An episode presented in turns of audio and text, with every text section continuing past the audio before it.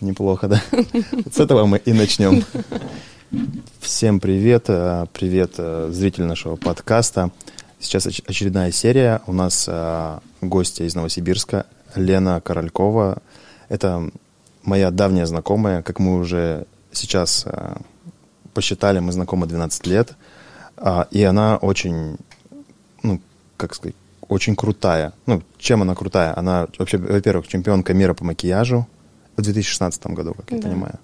Это была Южная Корея. Это была Корея, да, Южная Корея, 2016 год, Сеул. И моя мечта исполнилась, которой 8 лет я шла. Всем привет. Привет, привет. И получается, э, ты вот выиграла в какой номинации? Слушай, во всех там три номинации. Это бодипейнтинг, это боди-арт, mm-hmm. это подиумный макияж и это макияж новобрачный, макияж невесты. То есть в, каждом, в каждой номинации я заняла место, первое, второе, третье. Mm. Вот, собственно... Ну, чтобы вы понимали, макияж невесты обычный и макияж невесты э, конкурсный, это как макияж, ну, не мертвой шлюхи, но такое, знаешь, живой, но очень Кстати, яркий. в 2016 году уже отменили вот это а, вот. Да? И там был просто обычный макияж. Просто тебе нужно было сделать законченный образ, прическа, макияж. Платье. Ну, платье. Да, модель привести. Да, в общем, Лена 8 лет Подожди, ты 8 лет от первого участия в таком конкурсе? 8 лет от первого участия я вот занималась, ну, так сказать, этим цели. спортом. Потому что это спорт, по сути. То есть кто-то чемпион мира по тэквондо, угу. а кто-то чемпион мира по макияжу. То есть вообще, если правильно назвать, это чемпион мира по парикмахерскому искусству и декоративной косметике. Там, где Сергей Зверев участвовал угу. когда-то. А, по сути, это сборные всех стран. Это такой же спорт, это такие же адреналинозависимые люди. Кто-то это делает для того, чтобы, я не знаю, есть здоровая амбиция, кто-то делает, потому что он адреналиновый маньяк. Я адреналиновый маньяк. Я потом и поняла, у тебя есть амбиции? У меня есть амбиция, и я просто не могу не довести дело до конца. Если уж я встала на этот путь, я бы себя просто загрызла. Если бы сдалась раньше? Если бы сдалась раньше. А, чтобы вы понимали, у Лены еще есть а, своя косметика, свой бренд, а причем они с учеными Новосибирского академгородка, Томского. Томского и Наукограда Кольцова. Да, вот с разными учеными, химиками придумывают косметику, которая прям заходит. И чтобы вы понимали всю сложность процесса, у Лены трое детей есть и муж.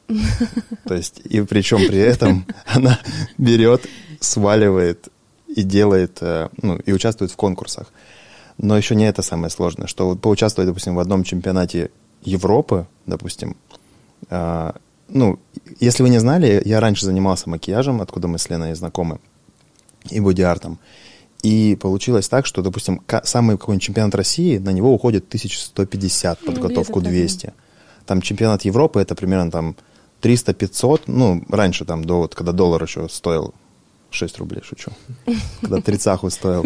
Э, там 300-500, сейчас там 500-700. А чемпионат мира сколько у тебя обошелся? Слушай, ну я всегда боялась считать, потому что меня бы из дома выгнали. Я не приносила деньги, я уносила их из дома. А, где-то миллион. И я ну, года три за него рассчитывалась, потому что я не дочка богатых родителей. Это в долларах. О, в долларах. Или в рублях? Слушай, в рублях, э, да-да. В долларах было бы вообще. А, и приходилось брать кредиты. Просто ты берешь кредит, едешь, и потом потихоньку зарабатываешь, и дальше уносишь деньги из дома. Но я никогда не думала, что мне это принесет. То есть у меня была цель, во-первых, я хотела научиться рисовать, потому что я не умела рисовать никогда. Я визаж абсолютно, знаешь, вот некоторые визажисты говорят или художники, я всю жизнь мечтала там а, просто рисовать на людях, всех кукол их зарисовала. Я не мечтала никогда рисовать на куклах и быть визажистом или как-то вот с этим всем связано. Я попала абсолютно по ходу дела, случайно. Я мечтала совершенно об, об другом в детстве. Я профессионально, серьезно занималась с пяти лет танцами.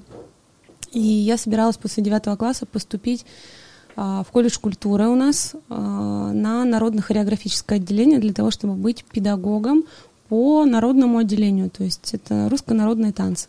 Это сколько тебе лет было, когда ты об этом мечтала?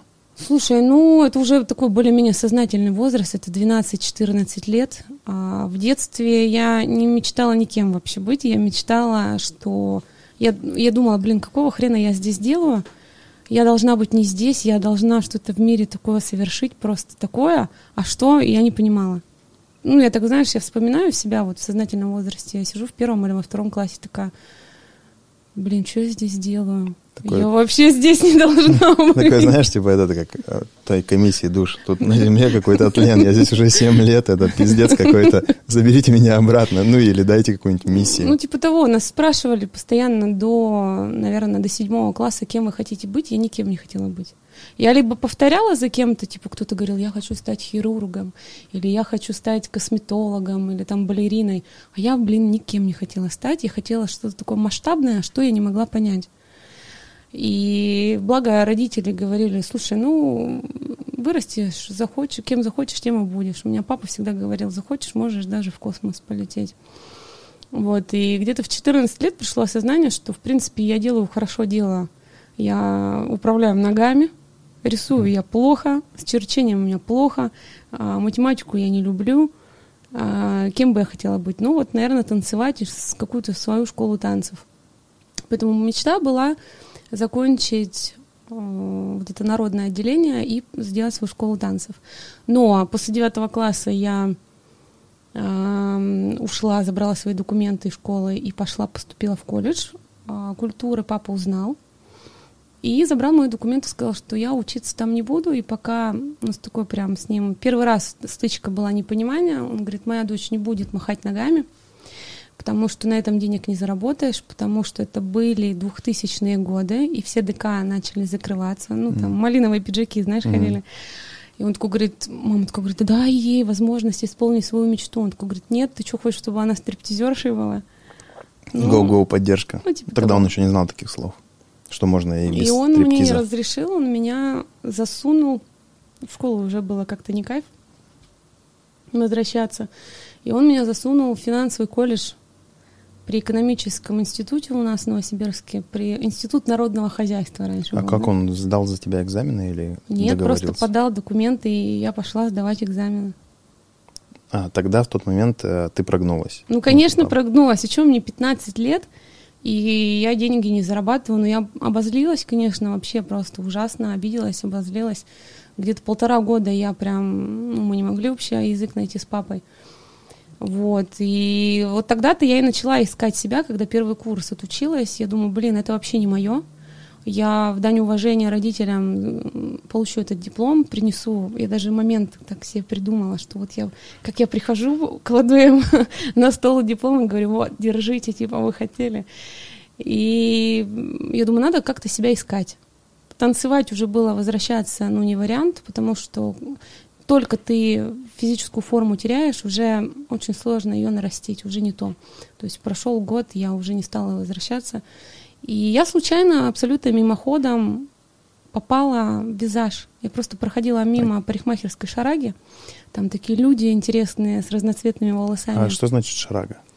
Колледж ПТУ, или... Ну, а, училище понял. просто. Училище. То есть в тот момент, когда я 17 лет назад училась, никаких курсов современных школ по макияжу и парикмахерскому искусству не было. То есть это ПТУ какие-то, это училища парикмахерские, где ты получаешь среднеспециальное образование.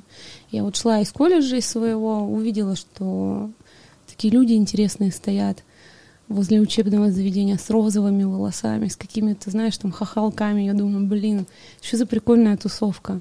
Подошла, спросила, он говорит, мы готовимся к конкурсу, чемпионату Сибири по парикмахерскому искусству. Заходи, вон объявление висит типа, присоединяйся. Я думаю, блин, кайф. Парикма... Парикмахерское искусство мне было неинтересно. Я думаю, блин, а визаж это что-то такое прям необычное. Слово красивое. Да, слово красивое, блин. Чем человек занимается? Наверное, какой-то косметолог. И вот я тогда случайно просто пошла на курсы. Курсы такие были смешные, конечно, но, по крайней мере, это как-то, знаешь, открыло мне путь в эту индустрию и меня заинтересовало. А, и получается, это было тебе сколько уже лет? Это было мне... Это было после финансового колледжа? 16 лет мне было. А, уже Это конец первого курса. И ты потом просто типа, потихонечку подрабатывала, подрабатывала? Да, да это как-то меня затянуло. Я потом пошла учиться. Я сразу работать не смогла, потому что я не рисующий человек, и у меня проблемы всегда были с пространственным мышлением, вообще капец. Поэтому мне пришлось просто этому дополнительно учиться и чуть подольше себя, так сказать, стегать. Ну, то есть, как бы, я всегда, знаешь, думала, блин, я не умею рисовать, у меня ни хрена не получается. Ну, блин, не может же быть такого, что я родилась с руками из жопы. Ну, ну не может Обычно быть Обычно из жопы ноги растут. Ну, типа, да. Медведь же в цирке ездит на велосипеде, он жонглирует мячиками. Его научили. Угу. Я что, хуже медведя, что ли? Я думаю, я научусь там эти растушевки делать, я научусь рисовать, видеть объемы, формы. Надо просто пойти учиться. Я ходила учиться, брала дополнительные уроки, искала ответы на свои вопросы. А учитывая, что я всегда задротом была, то есть я такой, знаешь, неудобный ученик для педагогов, а, поэтому у меня часто были проблемы, то есть недопонимание с педагогами, потому что я не талантливый человек сразу. Я не схватываю на лету, я очень много думаю, очень много туплю поначалу, потому что я досконально пытаюсь разложить процесс по частям. Ну вот у меня так мозг функционирует.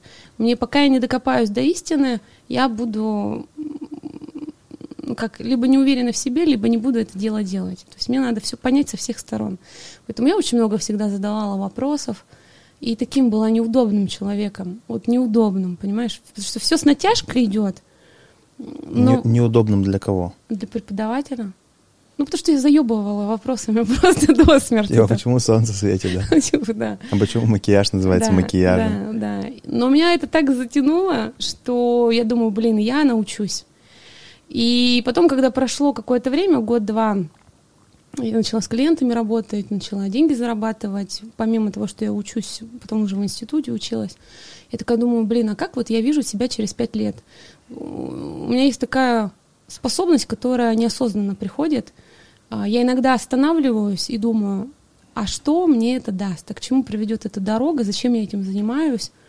И что будет со мной через пять лет? я вот когда себе задала вопрос, а что будет со мной через пять лет, как я себя вижу, а, вижу я себя ездящей там по домам, разъезжающей по домам а, клиентов, там, невест, да, я такая думаю, блин, я хочу быть как мои педагоги, я хочу делать то, что они умеют делать, там, нарисовать боди-арт, а, еще что-то, и думаю, блин, мне надо, наверное, как-то развивать скиллы, прокачивать, руки развивать. И тогда я 17 лет назад не нашла ничего, не 17, наверное, 15, не нашла ничего лучше, как а, развиваться в конкурсном движении, то есть участвовать в профессиональных конкурсах. Потому что на тот момент а, как такового Инстаграма не было. Ты либо развивался в медиапространстве, работал со звездами, например, с приезжими с какими-то, либо ты шел по пути вот этих вот соревнований, конкурсов. И, во-первых, развивал свои руки постоянными тренировками, потому что ты делаешь, стираешь, делаешь, стираешь. Ну, ты знаешь, какой там режим просто. Да, конечно. А, а люди не знают. Это жесть. Поэтому расскажи, да, как это.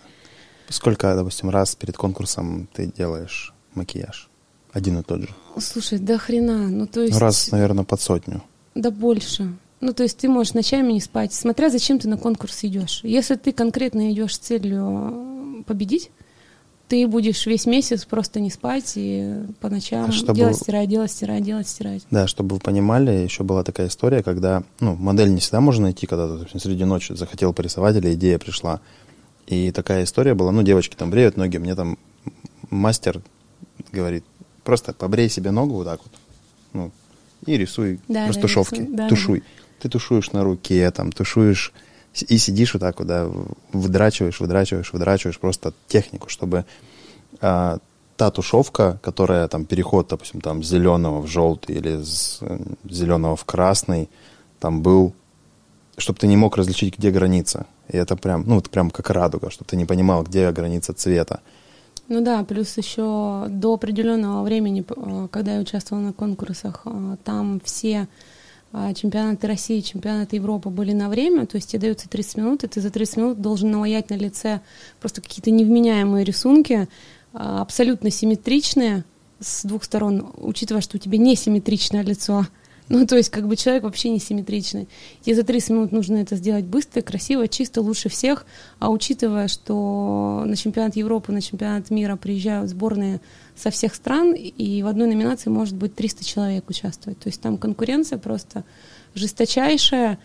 И Жестче, чем в колледж по парикмахерскому искусству. Вообще капец. Ты выходишь, там такое футбольное поле, и на этом футбольном поле, ну, по крайней мере, то, что я застала, да, потому что когда я заканчивала, уже популярность конкурсов, она сходила на нет.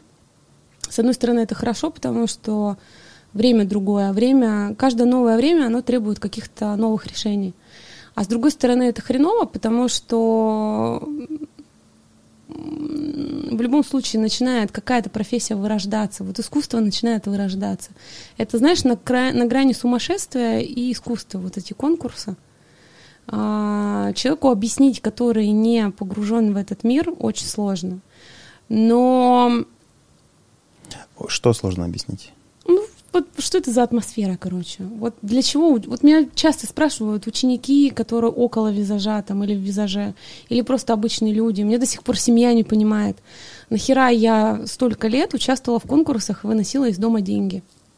Они такие, ну что тебе, мама меня спрашивает сейчас, ну что тебе это дало, дало там, да? Ты действительно, ты же не стала популярной. Да, я не стала популярной, но это дало мне огромный бэкграунд, потому что то, что у меня сейчас есть, а, приобреталось по пути а, следования через конкурсное движение, потому что все мои друзья, все мои сейчас а, конкуренты, в том числе по бизнесу, они все пришли ко мне через конкурсы. Благодаря... Конкуренты по бизнесу или партнеры? Конкуренты. А конкуренты это тоже очень важный инструмент, это очень важный важные люди на пути твоего становления и развития. То есть, собственно, мой косметический бренд, который сейчас есть, он и зашел на рынок такой агрессивный и конкурирующий только за счет того, что а, я общалась практически со всеми сборными со всех стран. Это топовые школы, это топовые визажисты, топовые школы по парикмахерскому искусству. И, по сути, это и стали, эти люди и стали моими первыми клиентами и моими первыми партнерами по бизнесу. И, по сути, амбассадорами, наверное. И амбассадорами в том числе. Потому что, ну, представь, э, когда такая популярность была а, Представь 300 визажистов, э, и они постоянно одни и те же ездят, потому что они хотят какого-то результата, ты с ними знакомишься. Более того, это та обстановка, где люди тебя видят в истинном свете. То есть они видят, какой ты, как ты себя можешь показать в стрессе, в конкурирующей среде. Ну, там ты нормальный человек или там ты сука конченая. У нас всякие же были ситуации, как на конкурсе красоты. А, девчонки рассказывают, когда там, знаешь, стекло в туфлю Э, кладут, но у нас не стекло в туфлю, у нас, например, могли костюм облить, непонятно кто, или там украсть кисти перед самым выходом. У меня ну, такое было. Ты выходишь, да, у тебя нету чего-то. Тебе через пять минут выходить на время делать макияж, там 300 человек стоит, а у тебя кистей нет, просто нет. Ну, что пальцем делать? Ты подходишь к членам своей сборной, 10 человек, девчонки, говоришь, дайте кисти, у них такие, знаешь, наборы, там 50 кисточек. Они такие, нет, мне, я не могу тебе дать, мне кисти самой нужны. Никто не дал, кроме Оли Присташ из Новокузнецка. Угу. Оля, Оля, привет. Да, Оля, я тоже Три знаю, кисточки или пять кисточек, и вот ты на этом делаешь. И вот в этом, понимаешь, когда человек к тебе из твоей же сборной, а, просто жопой 9 человек, там 8 поворачиваются, и такие, нет, мы тебе не дадим. Хотя у них 50 этих кистей гребаных, ты понимаешь, ну вот как себя человек проявляет в стрессовой ситуации. А, вот. Чтобы еще, ну, чтобы опять же понимали те, кто будут слушать или смотреть, а, конкурсы интересны тем, что у тебя есть четкий дедлайн, к которому ты готовишься. А, допустим, в марте конкурс, ну, любой, неважно, любой чемпионат, и ты к марту должен сделать какую-то классную работу. Ты, во-первых, должен ее придумать, чтобы она заходила. Ты должен как-то придумать технику, там, с тренерами поработать. Очень много наставничества там классного, передачи опыта – и ты к этому дедлайну там реально 100, 200, 300 раз делаешь макияж один и тот же, и ты делаешь его за полчаса, и после этого в жизни ты выходишь и делаешь просто, ну, точнее, сложные жизненные макияжи за, ну, 20-30 минут. За 5 минут. Так, не как, не как, допустим, до конкурсов я приезжал к невестам и мог полтора часа макияж делать, там, примеряясь, а тут ты уже, ты уже в голове четко знаешь, что делать, ты делаешь там, разговариваешь, делаешь там 5 минут, ну, потом технологические какие-то штучки, ну, и на все уходит полчаса, ну, плюс там прическа. Опять же, если ты участвовал в конкурсах, это у тебя там одно движение руки отточено, и оно такое все ложится само практически. Ну, это целая индустрия, это как, знаешь, а, там, где рождается мода. Вот где рождается мода а, там, в одежде. Здесь рождается, вот на этих конкурсах раньше рождалось а, какие-то направления, какая-то мода именно в индустрии парикмахерского искусства, макияжа и ногтевого сервиса. То есть как бы люди же, они не задумываются, почему этот макияж сейчас в моде, да. То есть где-то же его сделали, где-то же его придумали. А все чемпионаты мира и Европы всегда в таких меках, значимых местах проходят. Это Париж, это Милан, это Франкфурт на Майне, ну не так часто, это Сеул, например. Это там, где какая-то мека либо моды, квинтэссенция, да, либо это косметический город. Вот Сеул просто меня потряс. Это же реально столицы косметики, они просто все сходят с ума, корейцы, по здоровью, по косметике, по... На каждом углу есть какие-то химические лаборатории, которые делают косметоз. Типа даже в переходе метро такой, знаешь, как... Ну, ну типа я того. шучу, но... Девчонки с самого маленького возраста начинают краситься, выбирают какие-то безопасную косметику, безопасные составы. То есть у них прям культ а, здоровье и культ а, просто идеальной внешности. Это прикольно. Сейчас я еще немножко отступление сделаю. Если ребята, ну, ребята так как мы шарим немножко в косметике, ребята не шарят. Если у вас будут рождаться какие-то вопросы, вы там как-нибудь да, махните да, да. и можете спокойно задавать. Но это будет прикольно, потому что вы вообще сторонние наблюдатели, и это будет, ну, действительно четко. Ну вот, ты знаешь, у меня супруг, а, он вообще из другой сферы. Он ученый. Вообще да, моя... я знаю твоего супруга. Так... Где-то я его видел. так сложилось, что и по моей линии, и по линии мужа а, все ученые. И для них вот это вот а, дело, которым я занималась очень много лет, бьюти-индустрия, для них это просто пустой звук. И мне очень долго супруг говорил, блин, я не понимаю вообще, нафига ты этим занимаешься? Это же просто абсолютно бесполезное дело, макияж. Ну кому это надо? Это же в жизни ничего полезного не приносит. Нахрена это нужно? Я говорю, Федор, ты не понимаешь. А с помощью макияжа можно вообще просто мир спасти. Я Феде то же самое про его дипломную, ой, научную работу говорил. У него докторская или кандидатская? Кандидатская. Он защитил кандидатскую. Он кандидат физико-математических наук сейчас у нас. Короче, До, чувак... До изуч... не дошел. Вот я такой же. Привет. Слушай, вопрос такой. Как не, неподготовленному человеку отличить хороший макияж от плохого? Есть какие-то несколько буквально советов? Слушай, ну, либо тебе симпатично вот то, что на лице, либо не симпатично. То есть тут только по общему восприятию, потому что ты и прическу, а если ты не понимаешь в этом, ты и прическу, и макияж воспринимаешь просто в общем, не через детали. А, то есть, если это не бросается в глаза, если а, это не режет глаз, и это выглядит, в принципе, тебе приятно глазу смотреть на человека, то это хорошо. Потому что, на мой взгляд, а, хороший макияж и хорошая прическа это то, что человека не переделывает, а улучшает. Улучшает, дополняет его, раскрывает его потенциал внешности, но не перекраивает его внешность. Вот Самое сложное не работать с моделями, ну, с ними просто, потому что у них красивое лицо. Самое сложное работать с страшненькими бабушками. Ну, ну да. в целом, потому что, во-первых, они морщинистые, во-вторых, асимметрия более явная. Я даже замечал, что если рисуешь, чем симметричнее макияж ты рисуешь, тем сильнее проявляется асимметрия лица. И, ну, это, это реально такая тонкая жесть. И я, ну, как я поступал? Я смотрю, что я с этим лицом сделать не могу вообще ничего. То есть, ну, во-первых, бабушка, омлет, ну, это на выставках обычно бывало, когда ты работаешь таким начинающим визажистом бесплатно, просто ради опыта. Такой, и красишь, красишь, я такой думаю, блин, а что я могу с ней сделать? Вот все, чему меня учили, знаешь, как все, чему... Ничего не работает. Да, забудьте, чему вас учили в школе. И ты такой, и я такой понимаю, а что мне надо с ней сделать? Сделать ее чуть более красивой. я такой, хм, интересно, а как вот бы я хотел видеть эту бабушку, чтобы мое чувство вкуса такое, типа, ну, чтобы я немножко улыбнулся, типа, увидев ее, типа, о, прикольная. Не как бабушка фрик, а вот такая, типа, классная ну, да. бабуля.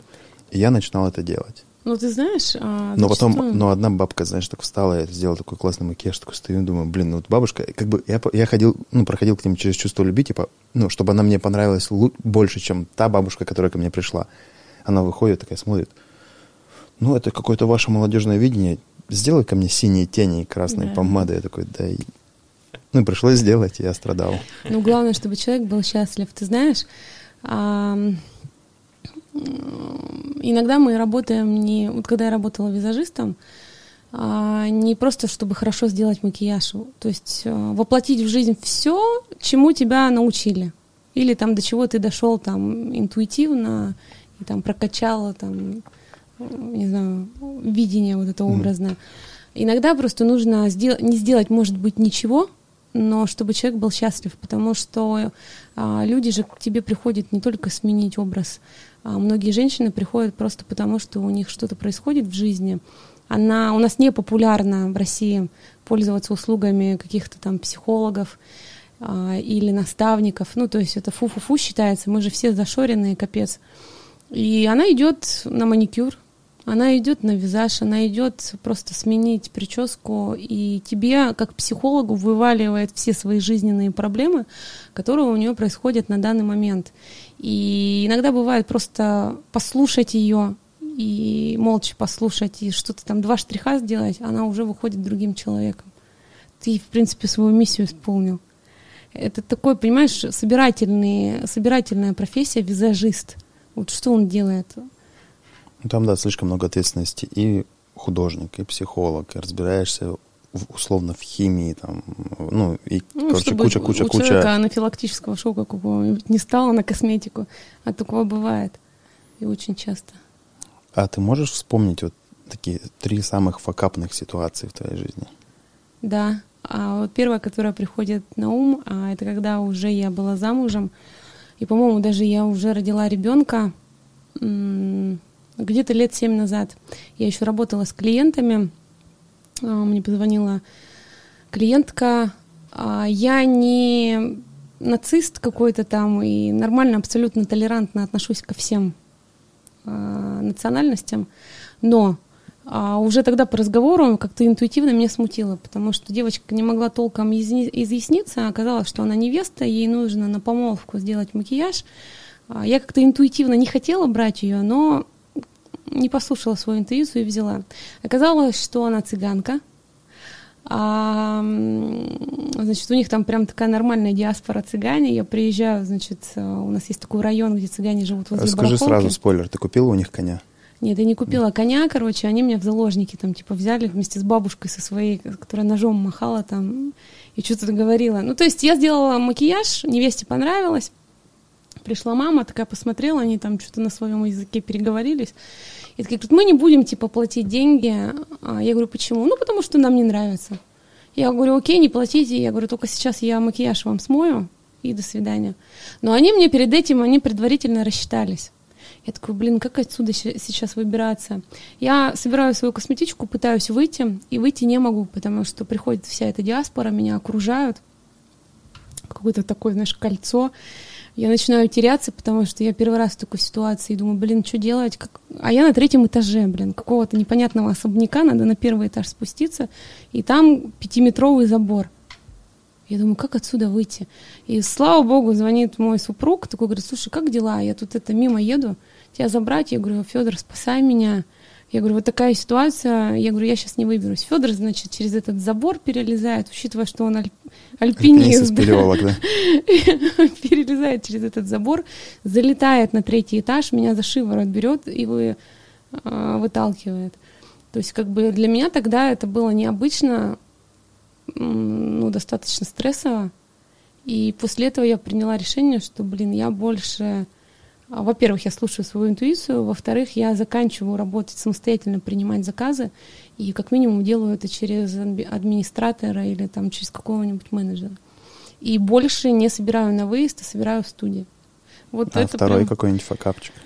Второй, это когда у меня невеста расплакалась, а, уже жених должен прийти, она посмотрела на себя в зеркало и расплакалась. Просто сидит, плачет, ничего сказать не может и говорит, я не хочу замуж выходить, потому что все говно, прическа говно, макияж говно, вы мне жизнь испортили и свадьбу. И ты как что делала? Как себя Ничего чувствовала? не делала. Я дала ей проплакаться. Ну, мне было стрёмно, конечно. Это просто... Ну, а что ты сделаешь в этом случае? Стрёмно, тут родственники, понимаешь, смотрят. И я дала ей проплакаться, потому что когда человек в истерике, и он же много ожиданий от этого дня, ну, многие девочки с детства мечтают выйти замуж. Для них это, знаешь, такой значимый день, что вот наконец-то что-то такое просто случится, что перевернет ее жизнь, и все будут смотреть только на нее. Это знаешь, как а, из гадкого утенка прекрасного лебедя. И я понимаю, какой-то значимый день. Я ей дала проплакаться, успокоиться через какое-то время. Благо был запас времени для того, чтобы поехать в ЗАГС я все-таки выяснила у нее, что не так, и мы просто все переделали. Вот. Ну, то есть, как да. бы, Ты... она не смогла справиться со своими эмоциями, да, и человек же обычный, он не понимает, что это переделать невозможно уже, что все, это обратной дороги нет. А ты, как специалист, понимаешь, что, в принципе, ничего неисправимого нет. Макияж можно стереть и быстро переделать по новой, а прическу можно перечесать. Вот, ну ничего, она в итоге осталась это, довольна. Ну просто для меня это был стресс, потому что некоторое время мне не хотелось ничего делать.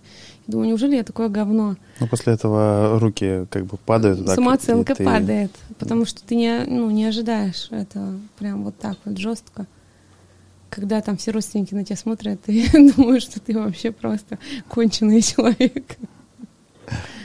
Не, да, такие ситуации бывают у визажистов, у парикмахеров, когда, ну, допустим, сама невеста нравится, потом приходит какая-нибудь мама или кто-то, ну, и каким-то образом влияет на решение.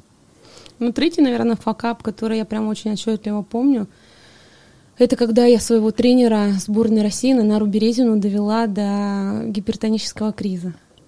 Ну, потому что, да потому что я, ну, вот такой человек, понимаешь, мне вот больше всех надо. Я все время попадаю в какие-то истории смешные. А, я не хотела, у нас тренер сборной России, она достаточно взрослая женщина, ну, примерно возраста моей мамы, там ей, наверное, сейчас 75. И э, это армянская женщина, которая постоянно проявляет эмоции, э, ну, такой гипер очень активный и гиперчувствительный человек. А, а я, что мама, что я, мы такие простые очень. Я приезжаю на тренировки в Москву перед каким-то конкурсом, по-моему, уже перед чемпионатом Европы. И вечером иду с тренировки, такая, знаешь, грустная. Мама звонит и говорит, ну что, как у тебя, дочь, дела там? Я говорю, мам, да, да что-то хреново. Мама говорит, а что такое? Я говорю, да вот костюмы надо переделывать, а это опять деньги. Это где я возьму деньги? Ну, знаешь, просто в сердцах маме, как маме, просто так вскользь произнесла какие-то свои переживания, что вот, блин, костюмы не понравились, надо, скорее всего, переделывать перед конкурсом. И мама моя, как абсолютно такой простой человек, на следующий день звонит в этот комитет сборной России, а, в Академию Долорес, и говорит, слушайте, кто там у вас главный? Повлияйте как-нибудь на Нанару Березину. А, мы тут классные костюмы сделали, а нас заставляют переделывать. Ну, блин, вы можете как-то поговорить? Ну что, хорошие костюмы. Мама просто, понимаешь, как мама поступила. Угу. Защитила дочку. Да, и мне не сказала. Я прихожу на следующий день на тренировку и слышу просто такой крик «Королькова!» я такая, Пизда тебе. Ну, типа того. Я захожу, короче, просто такой крик, типа, ты чё, совсем обнаглела? Я таких людей, как ты, никогда не встречала. Ты через голову мне! А я стою, понять ничего не могу, что происходит. Она такая говорит, короче, ты не в сборной России больше, на тебе твои деньги, собирай чемоданы и уезжай. Я говорю, в смысле? Я ничего понять не могу, что происходит. Она говорит, не делай дурочку, типа из меня, все ты понимаешь. А я же не знаю, до меня дошло только, знаешь, через полчаса, что мама моя позвонила в эту Академию Долорес и, и что-то там сказала. Короче, она меня выгоняет, я собираю свои вещи, там вся сборная тренируется, моя модель московская. Я выхожу на лавочке, сажусь, поплакала. Думаю, блин, как стрёмно в Новосибирск возвращаться. Сейчас все скажут, ха-ха, типа, так тебе и надо. Я думаю, блин, это же моя мечта, ну как? Я такая поплакала, покурила, слезы вытерла. Думаю, ни хера подобного не пройдет. Я просто так не сдамся. Думаю, с какого хера? Я ответственность перед своей мамой не несу. Ну, мама так поступила. А тебе сказали, да, что это мама позвонила? Ну, кто-то сказал об этом. Потом выяснилось через полчаса mm. вот этого крика и разговора, а, урывками фраз, что это звонила моя мама. Ну, потом я позвонила маме, мама сказала, что да, это я звонила. Я позвонила папе. Я говорю, папа, я маму не прощу, она мне испортила жизнь, короче. В итоге, знаешь, я посидела на лавке, поплакала, потому что меня реально выгнали. А у Нанары, у нее такой нрав армянский такой, знаешь, если вот она сказала, значит, все, тебе туби, короче, пизда. Извините. Да, я знаю, тоже у нее немножко тренировался. Я поплакала и думаю, нет, я так просто не сдамся. Ну, это же не я сделала, типа, ну, я должна ей объяснить, короче, я должна все равно ну, что-то сделать свою защиту. Я вернулась, через полчаса позвонила в дверь. Я говорю, слушайте, я, конечно, все понимаю, но я отсюда не уйду. Это моя мечта. И вот из-за такого факапа вы не можете меня лишить мечты. Я буду здесь ночевать на лестничной клетке, вы сами будете потом объяснять соседям, почему здесь у вас какая-то женщина, эта девочка спит. Она молча меня запустила в дверь, и я продолжила тренироваться. Вот, а могла бы уехать, понимаешь? И многие, и такие ситуации часто были. А, люди просто ломались и не защищали свои интересы и свою мечту. А я вернулась. Но я, конечно, весь год была белой вороной, со мной не общалась ни сборная, никто. Ну, потому что, типа, все думали, что я конченый человек. Угу. Конченый. До сих пор легенды ходят, что есть какой-то, какая-то невменяемая женщина, которая, ну, довела до инфаркта, короче, на Нару Березину. Но я этого не слышал. Ну, это, это, это круто. Но мы с тобой, кстати, и познакомились вот как раз на ее мастер-классе да. в Новосибирске. Да, в Новосибирске. Когда она была. Да. Мы когда познакомились, я услышала первый раз, а, что кто-то на фоне там фонит, что-то говорит, и думаю, блин, какой, типа, чувак, типа, как он меня бесит, как его много. А, Не, я тоже доебывался, мне непонятно. Я говорю, я строитель. Да. Я хочу узнать, Потому что это. Потому что я в тебе, почему ты меня взбесила? Потому что я в тебе а, увидела себя. Вот, а когда ты видишь какие-то свои похожие черты, тебя это бесит. Либо нравится тебе это, либо тебя это бесит. Это как свой голос слушать в записи. Да. Типа того. Бесит. А, теперь расскажи, пожалуйста, вот а, ты, получается, творила это все, ну, как бы там, угу. как-то двигалась, шевелилась, а денег всегда не хватало, ну, потому что конкурсы каждый год, нужно же в них участвовать. Как ты выживала? Ну, на, на что ты жила? Ты вообще ела? Я ела. Я просто много работала. Знаешь, я всегда думала, блин, можно же не поспать. У меня раньше было столько энергии, что как бы, ну, сон это, мне казалось, ну, это такое, типа, им можно пренебречь. То есть мне всегда спрашивали, откуда у тебя столько времени, чтобы и работать, и по конкурсам ездить, и еще семьей заниматься. Я говорю, я просто мало сплю. Ну, сейчас, конечно, я думаю по-другому. Так нельзя, а, потому что ты не восстанавливаешься. Но тогда у меня ты просто... весь кредит сна исчерпала. Да, да я исчерпала кредит сна, а раньше просто дури и запала было очень много. Ну, ты сам знаешь что как бы можно было херачить и там по двое суток не спать. Я брала кредиты а, на себя, потом, когда появился муж на мужа, выносила все деньги из дома зарабатывала везде, где можно. Ну, то есть уже в сфере визажа и в сфере преподавательской деятельности, потому что я стала сама учить а, людей профессиям, когда каких-то результатов там на чемпионате России добилась. И схваталась за, всю, за любую работу. Я работала с клиентами, работала консультантом в магазине а, по макияжу. Ну, как-то так.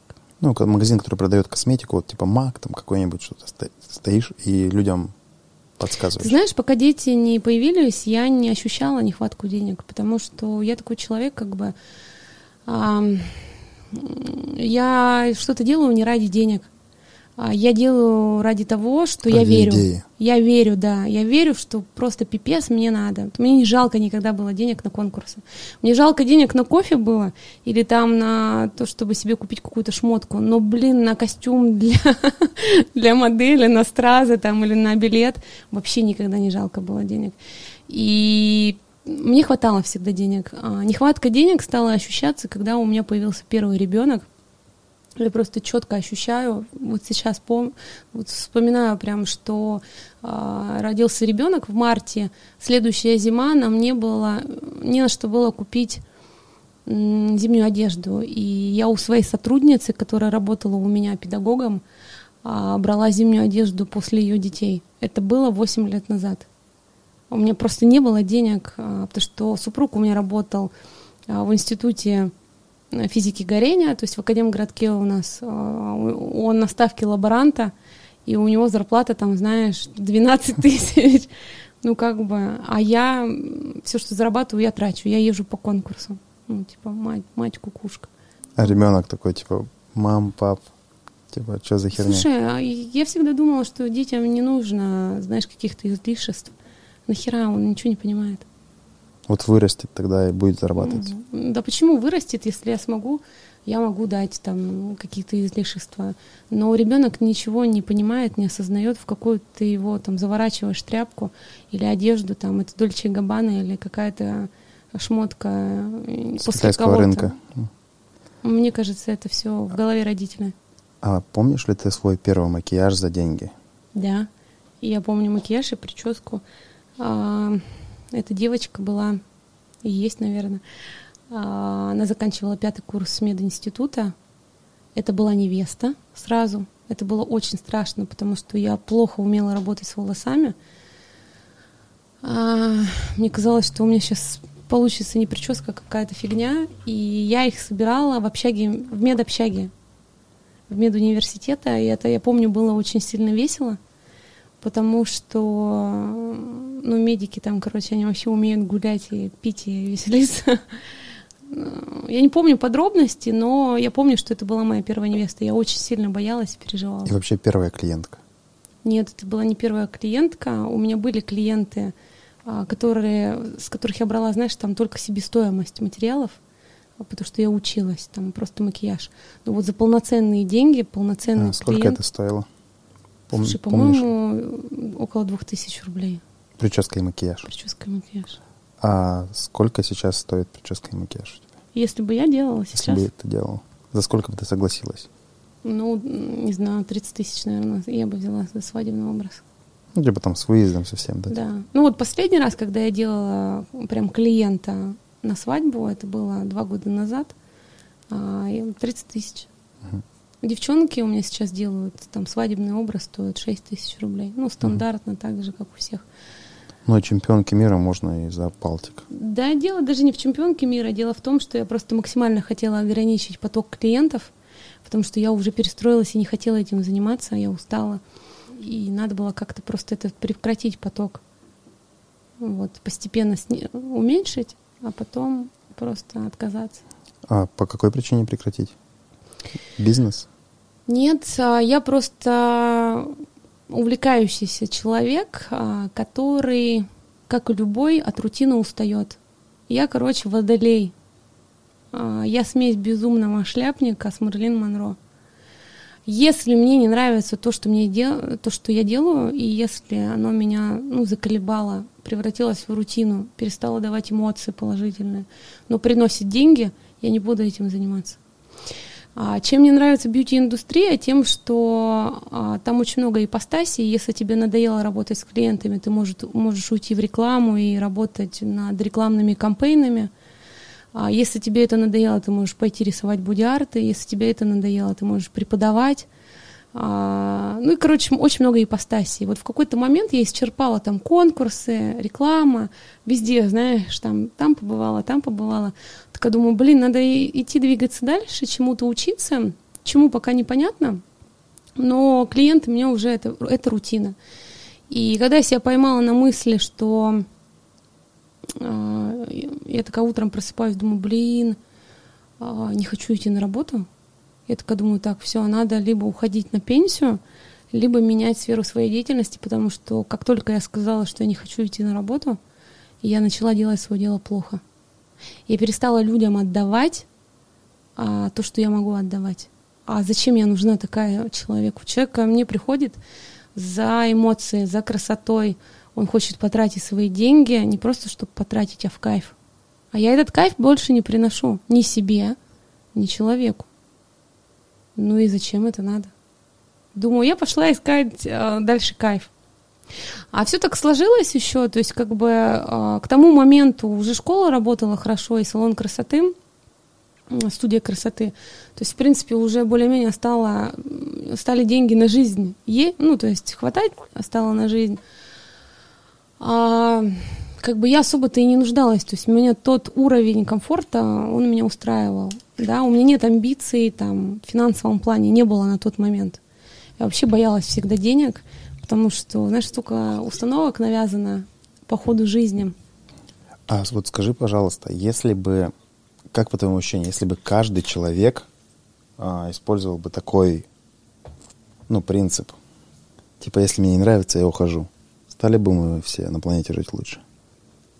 Ну, мне кажется, да, потому что когда человек э, делает это либо вынужденно, либо ради чего-то там, каких-то материальных благ, он не вкладывает туда эмоцию и душу. У него есть намерение, но он не прикладывает к этому энергию. А он это делает как бы, ну, вроде бы нормально, так на троечку, но весьма посредственно. А мог бы делать в кайф. И это отнимает же у него энергию, он приходит какой-то замученный, и такой, блин, мне жизнь не мила, я хочу что-то поминать, но ничего не могу, потому что обстоятельства складываются так. Я очень долго в этом жила. А, хотя я такой, знаешь, идейный человек. Я какой в какой-то момент времени притормозила, потому что начала ощущать ответственность не только за себя. Я по натуре, в принципе, эгоист. Мы все эгоистами такими немного приходим. То есть как бы я... А, мне было не жалко уезжать из дома, оставлять своих маленьких орущих голодных детей, потому что я ехала мечту исполнять. Я потому что понимала, что если я мечту свою не исполню, она будет разлагаться во мне и травить мою душу, отравлять. А если она будет отравлять мою душу, я отравлю жизнь всем вокруг. Все, хр... Всем в Новосибирске. Ну, ну, по крайней мере, своей семье. Но всегда такой человек у нужен в семье. Воздух также отравился, потому что у кого-то мечта не исполнилась. Ну, типа того. И, может быть, это эгоистично звучит, с одной стороны, но я сейчас, возвращаясь назад, я думаю, что абсолютно правильно сделала, потому что я бы копалась всю жизнь и думала, вот я бы могла, но я не сделала. А, потому, потому, потому, но я бы могла. А что бы было бы, вот если бы? Это ужасные мысли. А я все-таки сделала, как бы дети мои вообще не помнят, что мамы не было рядом, ну потому что им было вообще очень мало лет. Зато сейчас они мной гордятся, зато сейчас я могу дать им очень много, все, что они хотят, в принципе, ну, в пределах разумного. Ну, ты имеешь в виду там, в финансовом плане? В финансовом, в том, что я состоялась как а, женщина, не только как мать, но и просто как личность, потому что я имею свое дело, я это дело люблю, и я кайфую от этого. То есть я не какой-то там задроченный человек, а, который... Который живет ради детей. Ну, это неплохо. У каждого своя судьба и своя ипостася. Я никогда не хотела быть человеком, который живет только ради семьи и ради детей. А, я всегда думала, что можно совместить это, если расставить приоритеты, правильно, выстроить э, приоритеты, расписание. Ну что можно как-то найти вот этот, знаешь, баланс. Я его нашла для себя. Я не знаю, как дети появились. То есть как бы... Ты не заметила. Когда появились. И сразу трое, да? А, и сразу трое, да. А, давай поговорим о работе. Давай. А, как, как ты решила выпускать косметику? Да, а, да, нет, сейчас давай, подожди, по-другому вопрос. А что ты имеешь на данный момент? На данный момент? Компания. Как называется? Ой, слушай, все банально. Королькова бьюти, а, имя не меня. А, когда шесть лет назад мы задумывали производство косметики... А, это... Подожди, сейчас. А, компания, которая поставляет косметику по всей России. Или даже за пределы? Нет, за рубеж. То есть э, мы занимаемся разработкой и производством профессиональной косметики с научным подходом. А, мы не занимаемся контрактным производством, мы а, разрабатываем косметику с нуля, у нас замкнутый цикл. То есть на данный момент мы имеем свое оборудование, а, в штате своих химиков, технологов. Первое время помогала очень сильно семья. Сколько человек в компании работает? В офисе порядка 25. А если посчитать всех, кто работает, в том числе на аутсорсе и на удаленке, порядка 60 человек – а, наверное, в, в рамках других бизнесов это не такие большие результаты. Не, мы просто смотрим на твой, типа даже не сравниваем. Какие обороты годовые? А, в прошлом году мы достигли оборота 30 миллионов. А, на данный момент сейчас мы уже, февраль заканчивается, мы уже преодолели порог 15 миллионов. В этом году мы поставили себе э, такой маячок – а нам надо достигнуть оборотов 100 миллионов. Ну, это такой ну, наш ну, флажочек, да. А, я думаю, что мы, скорее всего, я всегда чуть выше цели ставлю. 70%, но ты, наверное, приблизишься. Я думаю, что мы где-то как раз 70% и выполним. Чуть-чуть не дойдем. Но когда ты в мае перескочишь отметку 70%, ты скажешь, ну, бля. Да, хорошо. Но вот сейчас мы уже половину прошлого годового оборота а, преодолели, несмотря на то, что пандемия там была, несмотря на то, что ну, сейчас ты понимаешь, что творится. Uh-huh. А это на нас очень сильно сказывается, потому что все ингредиенты это Европа. А, это ком- завод БАСФ, это самый крупный поставщик ингредиентов крутых с высокой степенью очистки. А, а это важно в производстве того или иного косметического средства. Упаковка это либо Китай, либо Европа. То есть Польша уже нам написала, что она не будет с нами сотрудничать. А Почему? Они делают нам тубы под тушь, ну потому что их государство mm. ограничивает Санкции сейчас против. поставку через Беларусь и через Россию. Вот. Ну, то есть, как бы вот в прошлом году это был 30-миллионный оборот, а, а начинали мы, имея в руках 50 тысяч рублей. То есть а, бизнес в России построить с нуля можно, без богатых родителей, без кредитов и без инвестиций, просто а, на голом энтузиазме, на том, что тебе попадаются классные люди, хорошие, которые, ну вот судьба тебя их приводит, и единомышленники, да, и на 50 тысяч, с 50 тысячами рублей можно в 600 раз увеличить оборот. Вот на своем примере вот 100%. Да, чтобы вы понимали, насколько это круто. Во-первых, девушка сама а, с мужем, который против всего этого, который физик, физик горения, который пишет свою кандидатскую диссертацию, да, типа, и он ну, все время такой, Лена, нахера тебе это надо, да, то есть это, условно, сопротивление, ну, не поддержка семьи, а такое все равно сомнение ну, ты как предприниматель понимаешь, что у тебя сомнений своих так до хера, ты их отгоняешь, видишь цель и херачишь к ней. Ну да. Ну, это круто, конечно, очень. Ну, ты знаешь, как бы в какой-то момент они все равно меня поддержали, а, потому что без семьи ничего бы не произошло. Они мне не давали финансов, но они мне дали свои знания и свои связи. Как я уже сказала, то есть а, не просто так косметика у нас с научным подходом профессиональная. Это здесь это не ради маркетинга. В этом есть большая доля истины, потому что а, вся моя семья это ученые. То есть моя свекровь это химик. Моя бабушка биолог, доктор биологических наук и 40 лет проработала в Векторе. А мой дедушка двоюродный, брат моего родного деда, он выдающийся профессор медицины, он был ректором Львовского университета и а, до 1937 года министром а, здравоохранения Украины, как я выяснила недавно, потому что я копала свою историю. Mm. Сейчас модно же это своя да, история. Родовое древо и прочее. Да, он, короче, занимался пересадкой кожи и... А, Майклу Джексону? Типа того, по его технологиям пересаживают кожу по всему миру, то есть по его научной работе. муж физик, и все друзья, получается, из области также химии и физики. Поэтому, когда мы имели на руках 50 тысяч рублей, они нам помогли а, просто голым энтузиазмом а, прийти в лабораторию, в Институт органической химии, и сказать, ребята, у нас есть вот такие, такая идея, у нас денег нету, но вы же как бы такие... Ну, у вас тоже нет и... У вас тоже нет. Ну, давайте вот какую-то крутую идею придумаем и сделаем. Я на тот момент ремесленником была, я не была бизнесменом и не мыслила как предприниматель. Я не собиралась это продавать, я делала это для себя, для своей работы.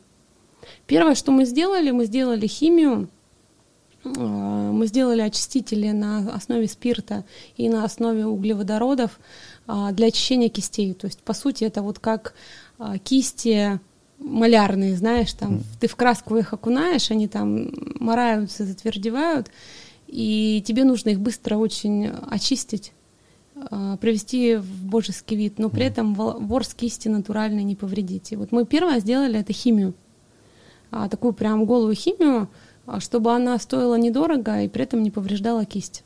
Я написала техническое задание, как я вижу это, как а это должно... Как оно выглядело, можешь вспомнить? Ты на бумаге пишешь, а, что тебе нужен такой-то такой-то препарат, чтобы он сох вот так-то, пах вот так-то, там не жег ворс кисти. Ну вот в мельчайших подробностях физические показатели пишешь. А ты же не химик, ты же не можешь формулу написать там, да? Конечно. А, ты пишешь, я хочу, чтобы этот очиститель для кистей а, убивал там большее а, максимальное количество болезнетворных бактерий, там, да, но при этом не пересушивал натуральный ворс, не сжигал синтетику, а, сох там за 30 секунд, ну, короче, подробно. Приходишь с этим листочком, с этой портянкой, Помню первый раз, когда я в институт органической химии пришла, они на меня просто посмотрели, как на идиотку какую-то ненормальную. Я такая говорю, ребята, мы сейчас можем с вами такое сделать. Революция. Революция в бьюти-индустрии. Они такие, что? Они, знаешь, там фундаментальную науку делают, короче. Ты с какими-то очистителями для кистей приходишь и говоришь, мы сейчас мир бьюти-индустрии перевернем. Они такие, что? Типа, ребята, сделайте. Они на меня смотрели как на идиотку.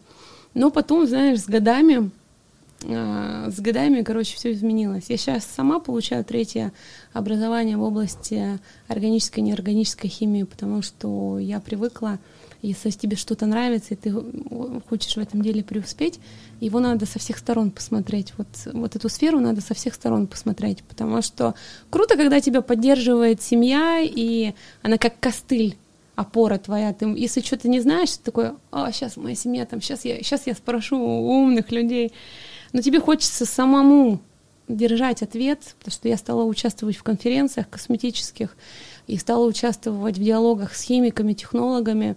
И когда тебя спрашивают, девушка, а кто вы? Ты говоришь, я визажист. Ну, это вообще, короче, не true. Это вообще не круто. Это... Такие кто? Ну, типа, кто? Типа, визажист? Типа, чемпионка чего? Типа... Вот.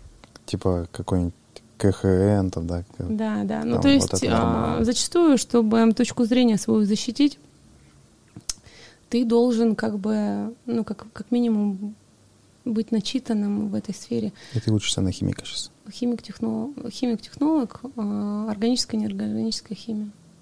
Это вообще прикольно. А сколько лет это учится? Пять лет. То есть это институт прям? Да. Заочка? Да. А, То, что я не понимаю, просто иду, репетирую со свекрови. Ну, это а. сложно, но можно. Ну да, я видел свекровь пару раз такая импульсивная, интересная женщина. Да. Постоянно, типа, сейчас намылю лыжи и съебу куда-нибудь. Федя, ты за старшего. А, такой вопрос. И вы вот придумали эту, ну, первую смывку и начали ее продавать? Нет, не начали продавать. Мы придумывали ее для себя. Я же тебе говорю, я не бизнесмен. Я всегда кричала, махала кисточкой, вот это для визажиста, и говорила, я не, не менеджер по продажам, я не предприниматель, я ремесленник, я типа творю.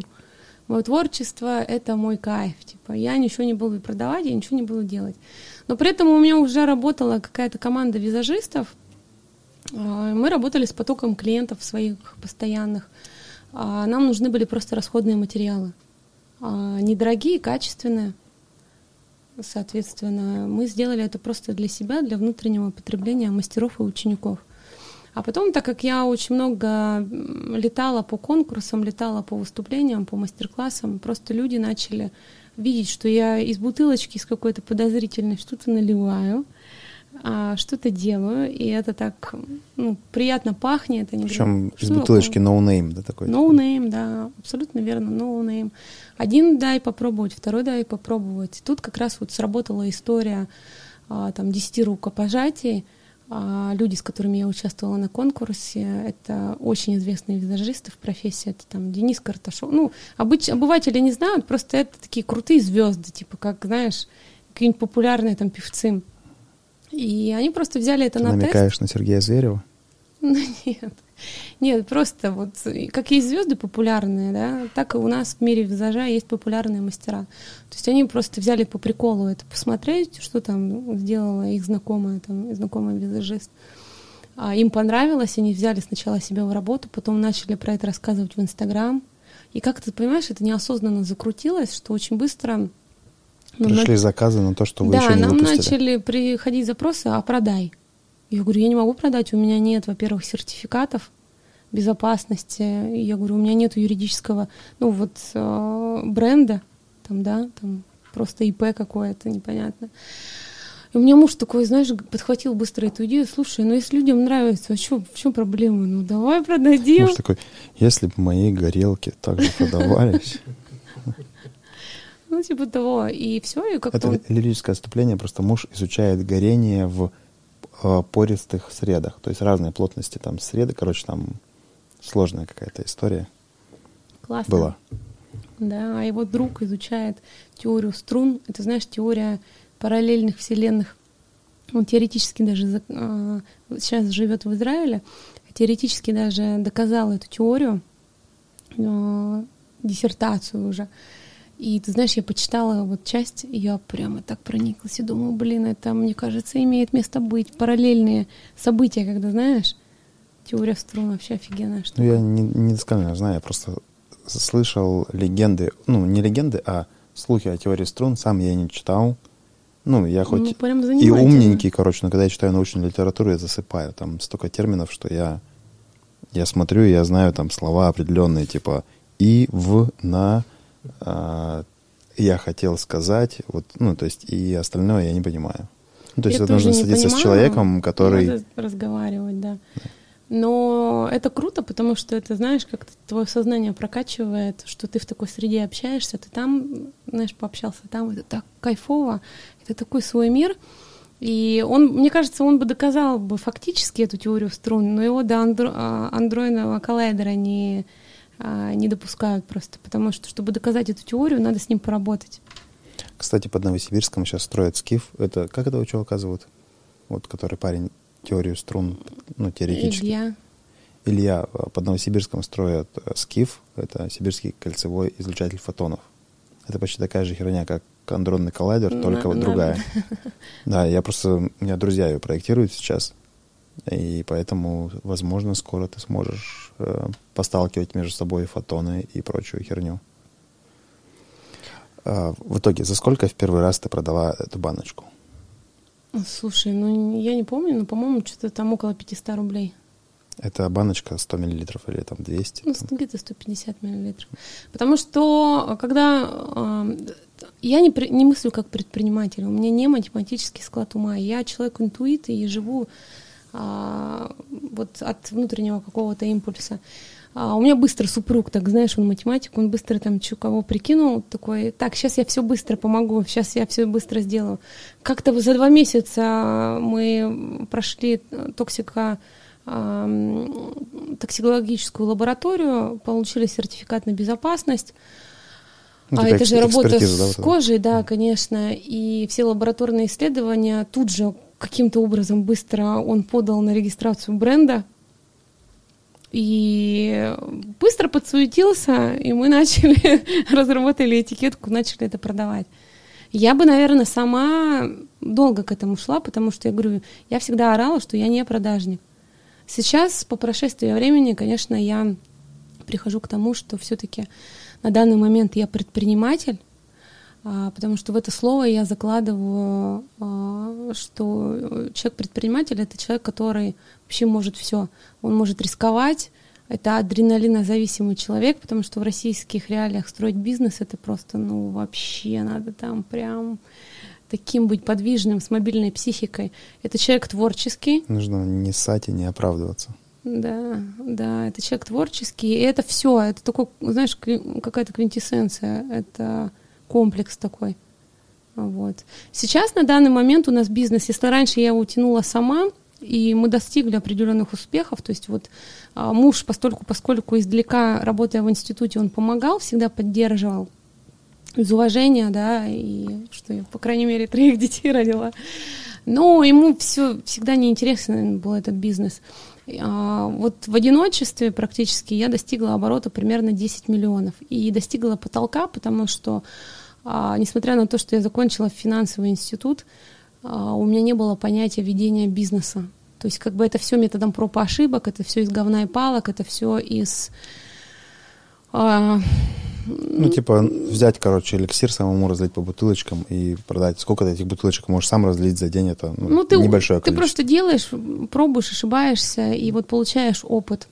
Я достигла определенного потолка, поняла, что а, дальше очень идет медленно, то есть как бы мы в какой-то стагнации находимся. И дальше как-то так получилось, что, во-первых, я пошла учиться бизнесу, тут присоединился супруг, учиться бизнесу реально там, вот как выстраивать финансовую модель и планирование. ДДС, там всякие АПИУ. Норм, нормально, с того, с чего надо было начинать. аббревиатуры бизнесменов.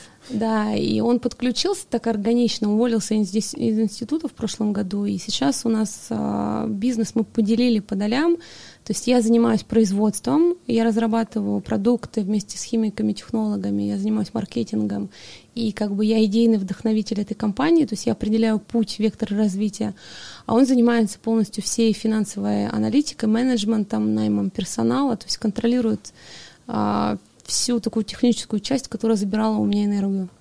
Охеренно прям.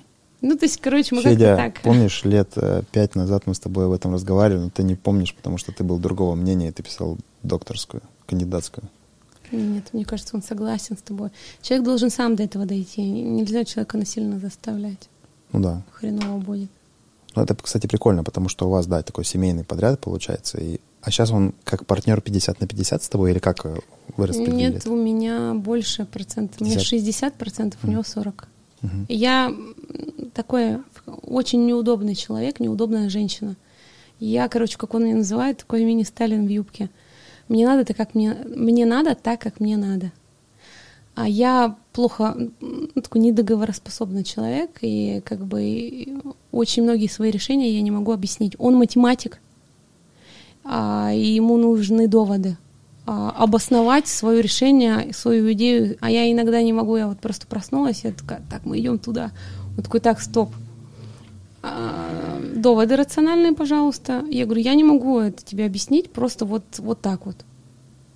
В 90% случаев... Просто поверь мне. Просто поверь мне. В 90% это работает. 10% мы, конечно, факапов совершаем из-за этого. Иногда как бы маячок сбивается. Но это очень сложно. То есть если бы мы разделили 50 на 50, это было бы смертоубийство просто.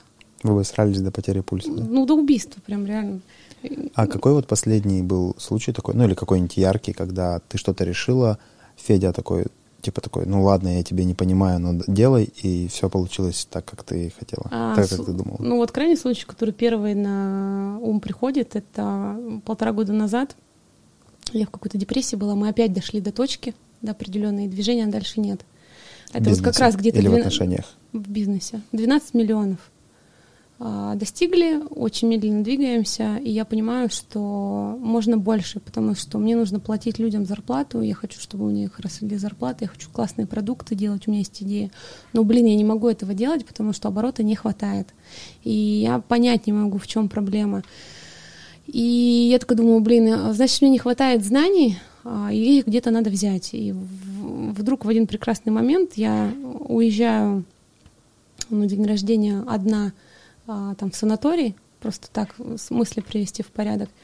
И мне попадается на глаза Шабудинов Аяс, на которого я подписана, в принципе, 4 года. Какая-нибудь МСА или что у него? МСА, миллион с Аязом, угу. там тусовка вот эта МСА, угу. типа сейчас про которые говорят инфо-цыгане, там, mm Я четыре года на него подписана, разные мнения слышала, но как бы я всегда придерживалась такой философии, если ты сам не проверил, люди могут говорить все что угодно. Вот хочешь знать доподлинно, сходи, познакомься и сам попробуй.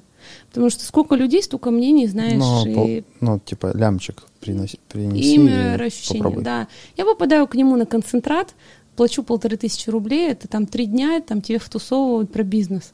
Рассказывают там разные кейсы про успешный бизнес и рассказывают, каким образом они это добились. И там, знаешь, какие-то интересные вехи звучат, типа CRM-система, там финансовая модель. И я такая, угу, этого у меня нет, этого у меня нет, этого у меня нет. Так, у меня бизнес до сих пор из говна и палок. Порядка в бизнесе нет, капец. Я думаю, и так, что мне делать? И он такой говорит, полтора миллиона, и вы, типа, идете учиться на миллион каязу. А почему полтора, если миллион саяза? ну не знаю, вот, вот так он поднял в последнем... Нет, он был миллион, но он в последний момент поднял просто цены, там что чек у них растет, но не переименовал свое обучение. Полторашка с Аязом. Я такая, а знаешь, я себе думаю, идея ПСА назвать. Блин, я, короче, застопорилась, мне надо идти туда. Я... У меня примерно миллион, там, двести на счету. Так, бокальчик твой пустой. А, примерно миллион двести на счету. Я, короче, снимаю все бабки мне не хватает, звоню бухгалтеру в ночи, я говорю, слушайте, ну быстренько надо подсуетиться, мне нужно еще там порядка 300 тысяч, что мы можем сделать? Она говорит, ну зайди как клиент со своей кредитки купи, а, у себя же в интернет-магазине тональных кремов, мы потом раскидаемся. Я покупаю 300 тысяч, на 300 тысяч тональных кремов, полтора миллиона, я плачу за этот миллион саязом и иду учиться. А, звоню супругу, говорю, слушай, ты не пугайся, как бы, если ты на счет зайдешь, полтора миллиона я потратила. Он такой, ты ебанулась? Тебя наебали. Я да, говорю... кстати, даже представил интонацию Феди. Нахера типа, ты... Просто его вот эта эмоциональность. Да, да. Нахера ты это сделала? Тебе... Нахера ты это сделала? Я говорю, я не могу это объяснить, но мне туда надо. Он... Я с тобой разговаривать не буду. Два дня, короче, он со мной не разговаривал. Но потом что делать? Надо идти учиться. И неделю отучилась я одна, он потом подключился, начал тоже, и его это захватило. А он как подключился? Типа сказал, да, я посмотрю? Или, да, типа, да, я посмотрю, типа, что там за полтора миллиона. Просто... А, чисто интерес, физика. Да, что там тебе втусовывают за полтора миллиона, типа, короче. Что за, типа, лохотрончики? И он начал смотреть, его это захватило, ему стало интересно, потому что а, большая часть информации, она все-таки с математической точки зрения подана. А, ну, это про всякие фин-модели. Да, про всякие, про всякие фин-модели. А, так как он шарит в математике, его прям это очень сильно заинтересовало. Он начал пробовать, мы начали, мы начали вот эти штуки внедрять. Отбили мы эти полтора миллиона примерно через, не знаю, 3-4 месяца работы. В бизнесе? Да, в бизнесе. А, потому что мы внедрили CRM-систему, переделали, перестроили полностью, пересчитали весь бизнес. А, другой подход совершенно начал происходить. А, мы стали писать скрипты продаж и полностью всю структуру внутри описывать, там, знаешь, в скриптах, в формулах и так далее. Того, что у нас раньше не было, потому что я человек эмоциональный, у меня все так, знаешь, идем за мной, и все, знаешь, идут. А четко ни регламентов, ни хрена нет, знаешь, вот на какой-то чистой интуиции. А вот, и вы, допустим, когда составили вот эти вот условно финмодели, цифры, а какие, ну, как дыры, там, опять же, что вы увидели, где вы про, ну, нерационально, неэффективны? Очень много это? нерациональных было трат, а, то есть а, начиная там с каких-то мелочей, то есть, а, ну, условно говоря, там в, в Новосибирске или под Новосибирском работают несколько подрядчиков, которые тебе делают коробки. И все эти подрядчики делают это одинаково хорошо но тебе удобно работать по каким-то причинам с одним подрядчиком, а, тебе пофиг на цену, как бы ты это не анализируешь, тебе кажется, ну там, ну на 2 рубля что, коробка дороже, но там же люди приятные работают, они делают дело свое хорошо, отвечают всегда, и ты работаешь с ними. Но эти 2 рубля, когда в масштабе 12 месяцев ты считаешь, и на то количество продукции, у нас сейчас продуктовой линейки порядка 30 позиций, ты понимаешь, что это на ветер выброшены 2 миллиона рублей – ты мог за то же самое качество, а может быть даже лучше заплатить в другом месте, и эти 2 миллиона рублей ты бы сэкономил и потратил бы их на рекламу, на зарплаты сотрудников, на ввод новых менеджеров и новых специалистов, на то, на что у тебя постоянно ты такой, надо вот это сделать, а у тебя денег нет, типа, а, бюджет не запланирован. Ты начинаешь дедлайны ставить, ты начинаешь планировать бюджет, по-другому. То есть если раньше я просыпалась, так как говорила, я знаю, что делать, типа надо выпускать вот этот продукт, потому что я так чувствую. Сейчас это не работает. То есть, да, я точно так же просыпаюсь и такая, надо вот делать вот этот продукт, но мы уже планируем, во-первых, дедлайны, во-вторых, финансово это а, насколько, какие сроки окупаемости, а сколько денег надо, а вот это, а вот то, а можем мы сейчас это себе позволить или не можем. Раньше-то как бы пофиг, типа пляшем, а, работаем, а деньги как-нибудь там придут. Типа просто есть вера. А, так, а скажи, пожалуйста, вот какие продукты, чем ты гордишься? Я? Ну просто я, короче, уже давно не визажист, ну, с года 15 наверное.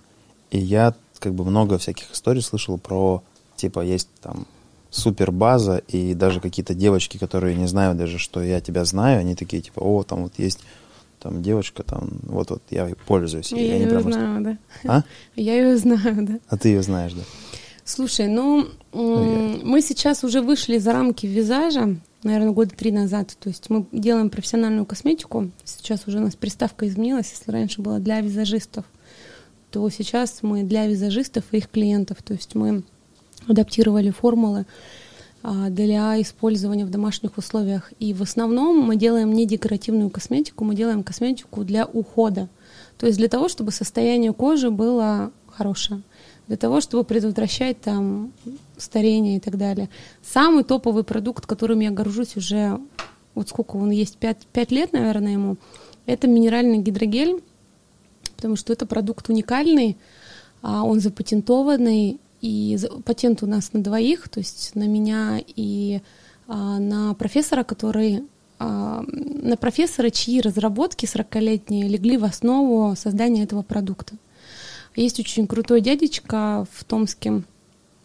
Он 40 лет посвятил своей жизни, посвятил исследованиям влияние минеральных солей определенного состава на регенерацию кожи клеток кожи а. и на жизнеспособность клетки кожи.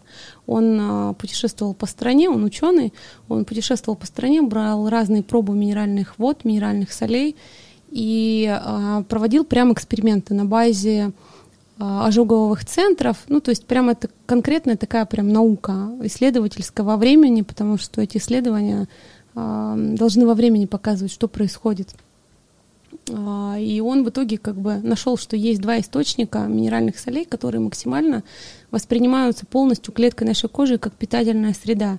И это действительно усиливает регенерацию, ее жизнеспособность и наполнение. Это вода, которая забирается в Бай... на Байкале, а, но там сейчас природоохранная зона, и там невозможно это делать. И второе место — это Покурская свита вод — покурские залежи, короче, они на определенной глубине находятся, то есть у них определенный химический состав. Они находятся в Томской области. То есть э, за 40 лет он сделал что? Он сделал, э, на оборонку его лаборатория работала, он сделал салфетки сухие, обработанные вот этой солью мелкодисперсной. Они ее как-то специально обрабатывают, чтобы частица была мелкая, типа, знаешь, как наночастицы, короче. Они обрабатывают сухую салфетку, она в стерильных условиях создается. То есть, э, когда есть какая-то раневая поверхность, ты вскрываешь эту салфетку, кладешь на раневую поверхность, и это ускоряет процесс регенерации. А плюс, если ты еще используешь электроды, ну, то это усиливается. И вот а, мы познакомились... Электроды — это в смысле подключения... Ну, электрофорез, uh-huh. типа того, что сверху uh-huh. воздействие тепла или воздействие электрических вот этих импульсов. То есть они размягчают соль, и она начинает каким-то образом там работать, э, сильнее проникать. Мы познакомились с ним случайно, у меня приехала свекровь, она сейчас занимается, она химик, занимается медициной. А, она приехала из Дюссельдорфа с медицинской выставки пять лет назад, и знаешь, с такими горящими глазами, такая говорит, я познакомилась с таким крутым чуваком, который там разрабатывает вот такие штуки. И я чисто интуитивно, а, послушав это, я говорю, блин, какой интересный чувак. А, я говорю, дайте мне его телефон. Он говорит, зачем? Я говорю, по-любому вы обменялись телефонами. Зачем? Я говорю, слушайте, но мне кажется, что вот эти его разработки, они, их можно применить... Не только в военке. Не только в военке. Если это регенерация кожи, это же касаемо женской красоты вообще и здоровья. я говорю, слушайте, мне надо с ним поговорить. И вот я, наверное, месяца два добивала с ним аудиенции, он из Томска. И звонит какой-то визажист невменяемый, какая-то девочка такая говорит, мне надо с вами познакомиться. Он такой, для чего? Я говорю, блин, ваши разработки будут там, нужны в бьюти-индустрии. Что? А в итоге я добилась с ним встречи, мы поехали с Федором в Томск, и, наверное, сутки мы с ним проговорили. Вот реально, вот мы в 9 утра приехали, и, не знаю, в 4 часа ночи мы разошлись. Потому что настолько он интересный человек, и Федор там с ним по своим каким-то научным моментам поговорил. И я его заинтересовала, что можно попробовать использовать вот эти минеральные соли в создании какого-то продукта. И вот примерно 8 месяцев мы пытались, а, проводили эксперименты, что с этим можно сделать. В итоге мы сделали препарат на гелевой основе, а, который назвали минеральный гидрогель, то есть это взвесь коллоидизированных низкомолекулярных минеральных солей, которые а, дробятся до наночастицы, разводятся еще раз в минеральной воде, и туда добавляется загуститель, медицинский гель. А что это дает? Это дает при длительном применении, во-первых, это быстрая регенерация после ожогов солнечных, химических, а, это лифтинг-эффект, это вот про эту штуку я слышал. Но звучит, конечно, ты говоришь, я прям страшно. Офигенная штука. Ты знаешь, вот я не, я не знаю, как бы я жила 6 лет. Собственно, этот, наверное, первый продукт, который до сих пор на протяжении пяти лет является самым продаваемым. продаваемым. Более того, мы по контракту его сейчас производим. У нас подписан контракт с договором о неразглашении. А, мы производим этот продукт под другим брендом для Японии. А, я не знаю, интересовался ты когда-то или нет. Япония это очень закрытая страна. Они, во-первых, а, не экспортируют свои продукты, стараются для внутреннего потребления.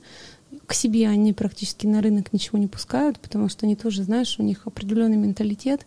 Они, как и корейцы, но более щепетильно относятся к здоровью и красоте. То есть они ничего левого не пускают на свой рынок. И вот минеральный гидрогель мы делаем для них.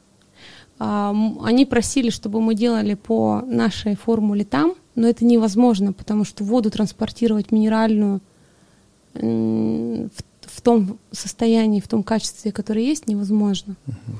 Вот, поэтому как бы мы делаем сами, и они там пользуются. Uh-huh. Это, Круто, мне кажется, прям. очень кайфово. Международная компания. Я прям вот этим я горжусь прям. Ну да, действительно такой на стыке науки и макияжа. У нас да, пользуются... На добра и зла, да, Сань? Ну да. Ты понимаешь эти слова, которые она говорит? Все понимаю. А то я так слушаю, типа, она вот там какие-то там взвешенных частиц, я такой, ну, типа, пытаюсь дуплить, и сложно. Но это прикольно, конечно. А что-нибудь еще есть прикольное такое?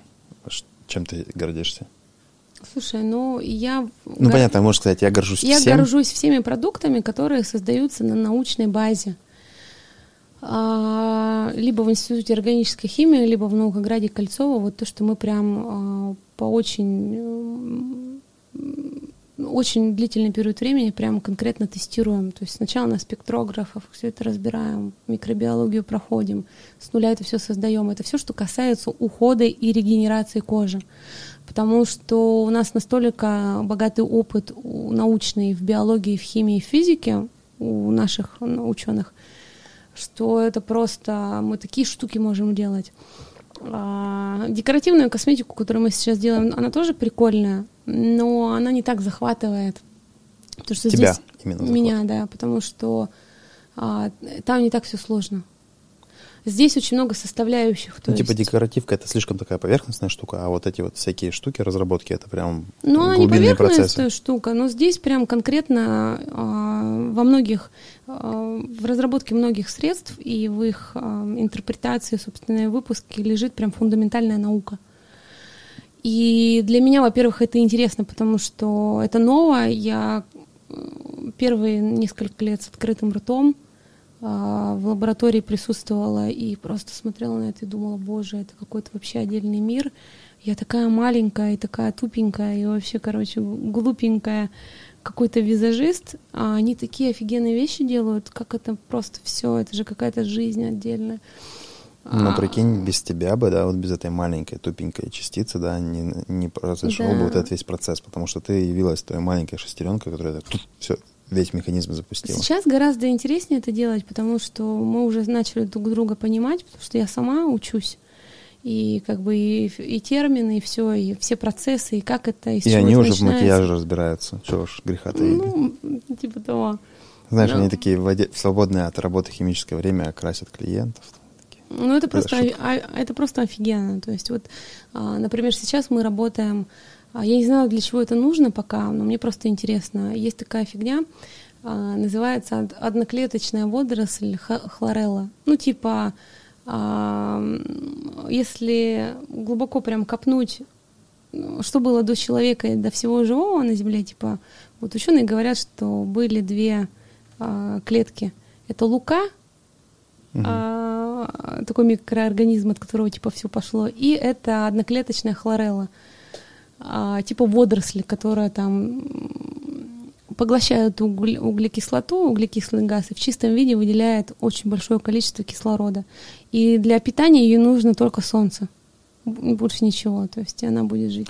А, только солнечный свет и углекислый газ. Да, и Правильно. я про нее давно знаю, но я как-то, знаешь, не обращала внимания, ну какой-то шум и шум, там люди как задуряются, там хлореллу пьют, знаешь, вот кто во что гораст. Uh-huh. Я такой думаю, ну хлорелла, ну прикольно.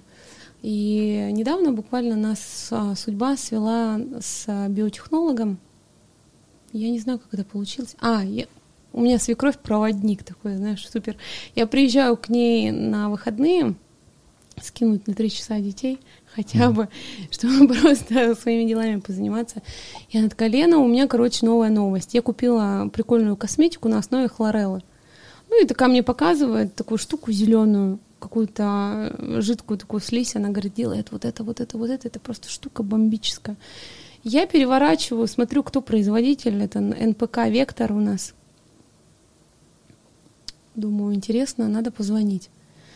А в итоге, значит, я все, мне некогда, Федор звонит, спрашивает, ну, ему просто интересно, кто это делает, что.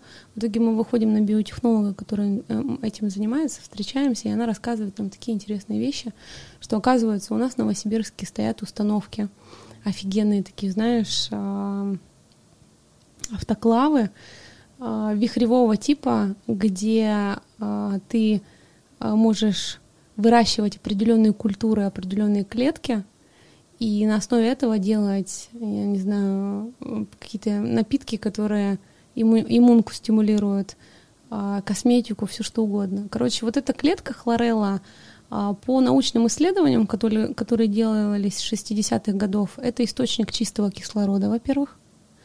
Во-вторых, это то, что поднимает тебе иммунитет, это то, на чем ты, в принципе, можешь не есть, пить, пить эту хлореллу, и организму будет поступать достаточное количество микроэлементов, то есть ты будешь вообще абсолютно нормально существовать и жить. Она восстанавливает иммунку, понижает сахар, и вообще там очень много плюшек, которые она делает. Ну а так как это источник чистого кислорода и микроэлементов, это, естественно, а, э, источник жизни для, э, для клетки кожи. Вот мы решили попробовать провести исследование использования вот этой хлореллы или суспензии хлореллы в лифтинг-косметике. И вот сейчас начали тесты и исследования. А что тебе больше в этом всего нравится? Ну, что тебя захватывает в этом? Захватывает а, сложности, неизвестность, а, сам процесс. А, это, знаешь, какой-то Какая такой польза прям... человечеству будет от этой хлореллы? Какая польза человечеству? Ну, как минимум, а, доступную косметику иметь а, без химии на основе природных составляющих.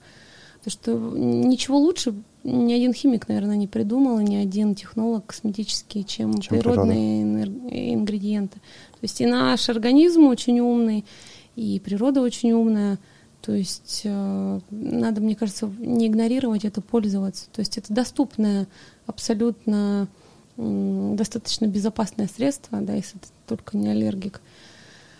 А, средство, которое тебе поможет жить э, и продлевать молодость там. Женщины же, они заботятся о том, как они выглядят, они в зеркале Ну, они, да, еще лет с 12 начинают это делать.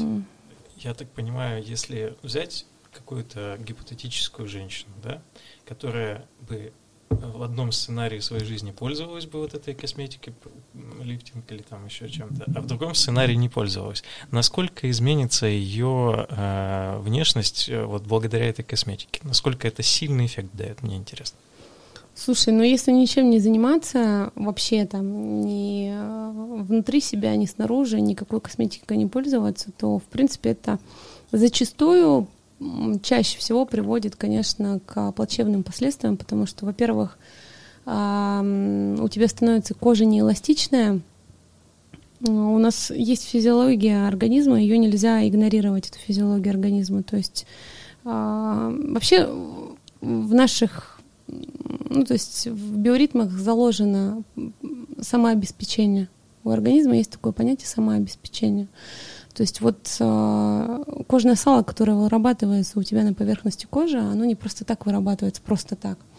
По сути, это все, что нужно тебе для того, чтобы долго не стареть и себя защищать от факторов внешней среды.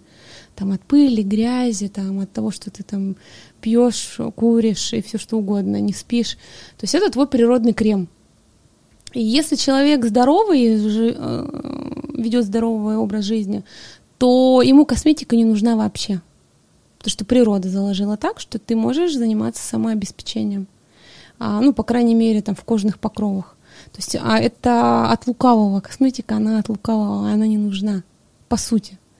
Но так как мы живем не в идеальном мире, и мы не здоровые люди, то есть как бы мы просто недообследованы, мы постоянно нервничаем, не спим, пьем, курим и все что угодно делаем, а, у нас меняется биохимия кожного сала, организм не может себя самообеспечивать, то есть защищать кожный покров. А, и косметика э, Косметика заменяет, заменяет а, свою физиологическую функцию.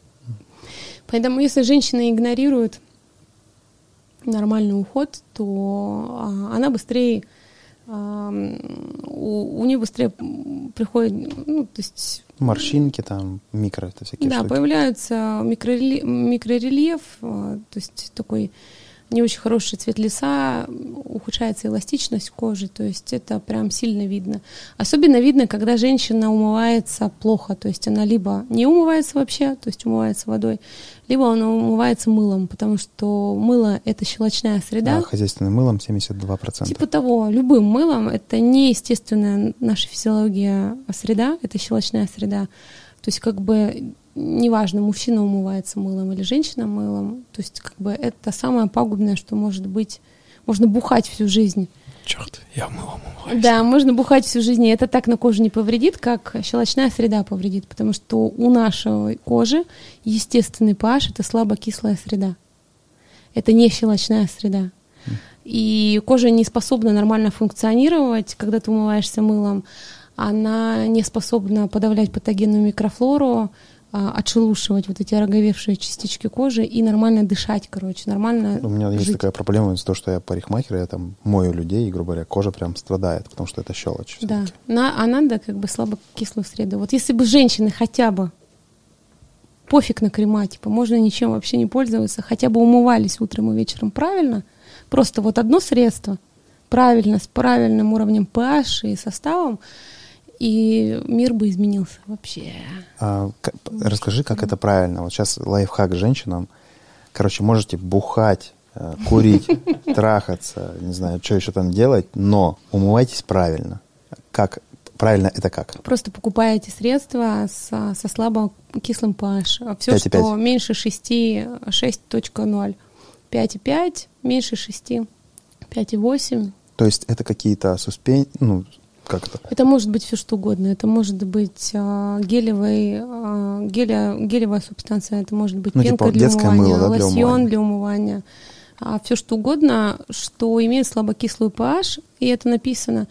А то, что имеет, а, например, какие-то кислоты в составе щадящие, а, это молочная кислота, это, например, азелаиновая кислота. Ну, вот самое распространенное, то, что делают все производители практически сейчас, это молочная кислота. Это самое безопасное, это то, что а, продуцирует наш организм, это то, что воспринимается как родная среда нашему организму. Просто на, прочитайте любое средство, написано молочная кислота, все, мы берем и идем к вам. Прикольно. Девчонки, хотя, хотя бы заметку. Так. Это важная вещь, кстати. Я тоже не знал, я иногда не мылом. Наверное, умываюсь мылом все-таки. Не знал, я теперь буду. Ну, потому что лень, во-первых. А мужчины это вообще у них линейное же мышление, то есть вы такие, о, гель для душа, отлично, подходит для всего, можно голову помыть. Я так и делаю. Голову свою, чужую голову, да. Руки, ноги, жопу. Я ну, не заморачиваюсь, черт. Такой ноги помыл заодно, знаешь, носки постирал этим. Но у мужчин, у них состав а, кожного сала другой, то есть у вас биохимия другая а у вас кожные покровы другие, они более плотные. То есть как бы у вас а, вы в 50 выглядите зачастую просто... А, как женщина в 30. Как женщина в 30, да. У женщины по-другому, у нее более тонкий кожный покров, у нее другая биохимия, и как бы вы можете все что угодно делать, и в 50 вы будете красавчики. Так, а что делать мужикам? Как им правильно умываться надо? Ну, тоже средства покупать а, с а, низким pH. Главное, не хозяйственным мылом и не бензином, да? Ну, типа того. Но если девушка вот так вот делает, знаешь, там покупает гель для всего, гель для души для всего, это, короче, очень чревато. И э, достаточно быстро она уже будет бегать, искать спасения, типа, где найти косметолога, чем обколоться, что сделать. А, в принципе-то можно и не обкалываться, если ты понимаешь физиологию своего организма и выбираешь продукты, которые не нарушают, а поддерживают физиологию.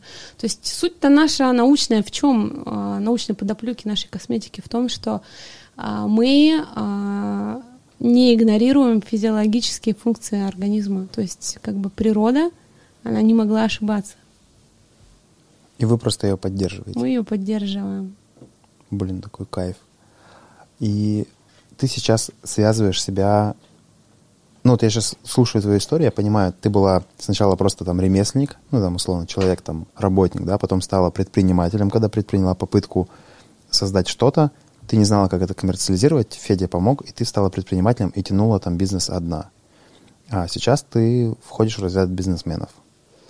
Ну, ну, вы застраиваете бизнес-процессы. Я бы не сказала, наверное, до бизнесмена мы еще прям так э, я не дотягиваю, потому что не хватает не, знаний. Не, не то, что не дотягиваешь, ты уже на этом пути. Я бы сказала, ну, я на этом пути, я бы сказала, что я предприниматель. Я женщина-предприниматель с когнитивным диссонансом. Потому что очень часто мои суждения и убеждения, они между собой спорятся, они не, не состыковываются зачастую. А как бы хотелось? Слушай, мне комфортно в когнитивном диссонансе, это кайф, потому что Ай, вот медаль, да, у нее две стороны всегда. Я, uh-huh. Смотря с какой стороны посмотреть, со стороны uh-huh. моей или со стороны клиента, со стороны моей или со стороны там, а, там моей второй половинки. То есть как бы всегда правды две. И а, когда ты нормально воспринимаешь этот когнитивный диссонанс, что есть несостыковка убеждений. Типа не как наказание, а как ну, ну просто как бы данность. это данность, что может быть по-разному, и это нормально. А, и ты это принимаешь, это прям класс, это кайфово. Я предприниматель однозначно сейчас, а, потому что в это слово я закладываю очень много. И у меня есть здоровые амбиции — и, наверное, знаешь, я сейчас к 35 годам прихожу к тому, а, что было в детстве. То есть, как бы в детстве дети же, они рождаются какие? Непосредственные, то есть открытые к миру. А у них нету границ. Нет границ. То есть они вот просто вот что захотел, то и сделал. Там захотел, попробовал, там ударился головой, там захотел вот это, захотел то. Они проявляются — ты же видишь вот по своему ребенку, я вижу это по своим детям. И я такая же была всегда. Я всегда какими-то глобальными мечтами, там, глобальными категориями мыслила. Хотя там, я не знаю, откуда это. Понимаешь, вот мне всегда бабушка говорила, что ты поперечная. Поперек типа живота лежала, а поперечная и родилась. Типа все не так, вот все не по-нашему. Но когда ты начинаешь жить... Не по-христиански. Ну, типа, да, начинаешь жить и двигаться по этому пути, тебе либо семья, либо какие-то там вот общества ну, начинают навязывать свои установки, вот свое мироощущение. И ты по каким-то причинам это все начинаешь хватать. И вот я в какой-то момент вот это вот все нахватала, пытаясь оставаться самой собой. А сейчас я к 35 годам скидываю то, что не мое. А, путем чтения книг, путем метода проб и ошибок, путем там каких-то практик, разными, а, разными путями я все-таки возвращаюсь к той Лене, которая была в детстве. Со своими мечтами, с тем, кем она хочет быть, такая, какая она есть. С возможностью проявляться так, как тебе хочется. И я понимаю, что как бы я достаточно амбициозный человек. И если вот меня спросите, что ты хочешь? А У меня до хрена, короче, мечт вообще необычных. Расскажи о них, если не, ну, если не страшно. Ну, например, одна из моих мечт, я писала недавно список желаний, короче, просто для себя. Не марафон Блиновский. Угу. А, я хочу оказаться в, закрытой, в секретной закрытой библиотеке Ватикана и узнать законы мироздания. Прочитав книгу Все мертвых. зло, короче, от, оттуда. А, и вся история переписана там. Я хочу туда, хочу закрытую библиотеку и хочу вот знать вот то, что они знают, типа то, что нам недоступно. То, что... Прочитать, как в кунг-фу панде, панде, помнишь, свиток ну, типа, дракона. Типа да, типа того, короче. Вот я прям мечтаю, что я вот захожу в библиотеку и такая, все, типа мне открылось, типа я такая, я была права. А ты смысл свитка дракона видела, нет? Нет. Кунг-фу панду, помнишь? Нет, нет, я, я не... Не смотрела этот я мультик? отрывками смотрела, и никогда полностью. Свиток оказался пустой. Пустой? Но такой позолоченный, зеркальный. То есть он смотрит, типа, в правду. А Короче, тот, кто достал этот свиток, он смотрит и видит в нем того, кто обладает силой Себя, дракона. короче, да? Точно. Ну вот, потом, например, я бы хотела побывать на коронации королевской особы а почетным гостем. Ну, типа, не знаю, там, ну, типа, там семья короля Елизаветы II, там. Угу. Вот. Или, например, побывать на премьере фильма голливудского а, снятого по истории моей жизни. Ну вот, mm. ты понимаешь, mm-hmm. у меня больная психика такая. И как бы у меня всегда такие мечты были. Непростые. Непростые. А путь к ним? Мне не интересно там машину купить, мне не интересно вот такие просто какие-то обычные мирские вещи. Мне интересны какие-то такие недост... недостижимые. Вот так же вот стать чемпионкой мира, это же вот для многих это недостижимо, я не знаю, зачем это нужно, просто мне бы было кайфово двигаться вот к этой цели. Это прикольно. Вот, что, ну, вот что такое машина, да? Вот это что такое? Вот это зачем? Это вот ты садишься такой, ну, это кусок железа. И что он тебе дал? Ну, тебе какие эмоции дал? Кому-то это дает эмоция. Мне не дает эта эмоция. Или, например, там, знаешь, а, я Да, хочу... я сегодня видел, как спокойно ты садишься в ладу, и даже не стрёмно. Нормально вообще прям. Слушай, ну кусок железа, который какая возит. разница? Я, я до сих пор, а, имея 30-миллионный оборот, я до сих пор езжу на машине 2002 года Toyota Corolla. Серенькая. А, на старых, короче, колесах без а, этого... Штампованные. А, штампованные колеса. И мне не стрёмно. Мне вообще не стрёмно. Вот что такое когнитивный диссонанс? Я могу купить себе сумку Гуччи. Она будет стоить, как эта Corolla 2002 года. Да, она будет стоить, как эта Corolla и ехать на этой короле. И мне кайфово, потому что мне плевать, а, какая машина, и мне плевать, что обо мне думают люди. То есть эта машина меня везет, она прекрасно выполняет свою функцию. А зачем я буду тратить деньги на дорогую машину, если у меня есть куда потратить деньги? Я от новой машины не буду кайфовать, но если мне придет партия моей туши, на которой будет написана моя фамилия, моя формула, она будет гипоаллергена, я вот это кайф увидеть результат своего труда. Вот это кайф. Ну, то есть, как бы, не знаю, меня многие не понимают, благо, что меня понимает мой супруг. А, короче, меня не радуют вещи, которые радуют большинство. Ну, это же твоя особенность. Это, это моя вот такая вот... Ну, вот я тебя сейчас слушаю, да, типа, я тебя знаю давно в целом, и, ну, я могу сказать сейчас, я познакомил тебя с твоим супругом случайно, и ты для меня открываешься вообще по-новому. Ну, потому что, да, вот когда рассказала свои вот эти амбициозные цели, это прям, ну, вышка. То есть я когда-то... Мне кажется, что это такие простые цели, Нет. каждый может такое придумать. За замечтать себя, да, типа. Ну да. Это же просто. Ну, допустим, я бы хотел оказаться на Марсе. Ну, типа, когда Илон Маск сказал, типа, я хочу на Марс, я такой, блядь, я запишу сейчас, что ли, в эту армию, оказавшись на Марсе. И для меня это очень ценно, потому что когда-то в свои мечты я, ну, не сказать, что предал, но можно сказать, что предал. То есть, а, потому что я перестал мечтать по-крупному, и как будто я ударился в какие-то маленькие земные цели, земные, там, ну, все говорят, там, нужно составить список целей, список, там, и я такой, типа, ну, типа, ладно, разменяюсь по мелочи, но они хотя бы достижимы, потому что то, о чем я мечтаю, оно порой кажется таким ебанутым, и поэтому вот то, что ты сейчас называешь, это прям... Короче, я восторгаюсь с тобой все больше и больше. Спасибо. Но, слушай, земные цели, они тоже есть, имеют место быть. И как бы я же, ну, не совсем там где-то там в облаках витаю. Я понимаю, что как бы у меня есть разные функции. Я хочу реализовать себя как человека, и я хочу себя реализовать как э, ну, мать, да. И у, у родителя есть определенные задачи, на мой взгляд. А никто этого мне не объяснял, я исхожу из того опыта, который был у меня, как меня родители воспитывали. То есть как бы меня родители типа а, все, что могли, они мне все дали. Там где-то пожертвовали там своей жизнью, своими мечтами. Я хочу взять положительный опыт из своего детства, убрать отрицательный опыт и попытаться этот опыт э, реализовать в своей семье, в, своих детях. То есть э, я не вижу ничего плохого в материальных целях. То есть там купить квартиру, купить дом, э, это есть у меня все. И я это делаю. Там, учить детей в какой-то там прикольной школе. А при этом, ну, не баловать их, да, там показывать, как на самом деле. То есть мы везде их берем с собой с самого младенческого возраста. То есть они видят все, что мы проходим. То есть у меня дети, поку... я тестирую на них косметику. Мы не тестируем косметику на животных, но мы тестируем косметику на, на детях. своих детях. На моих, да.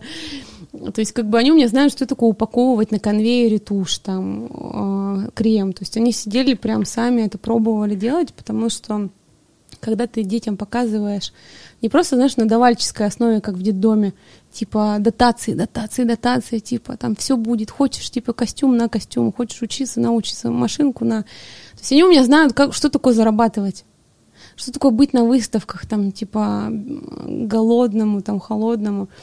И это кайфово, потому что когда я им говорю, мама поехала туда-то, туда-то на работу, они, они вообще все понимают.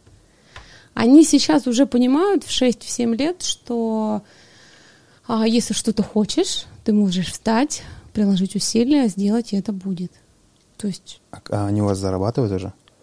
Да, у меня дочь, короче, она такая хитрая, вообще быстро прошарила тему. То есть сначала она бесплатно, ну, потому что ей прикольно было.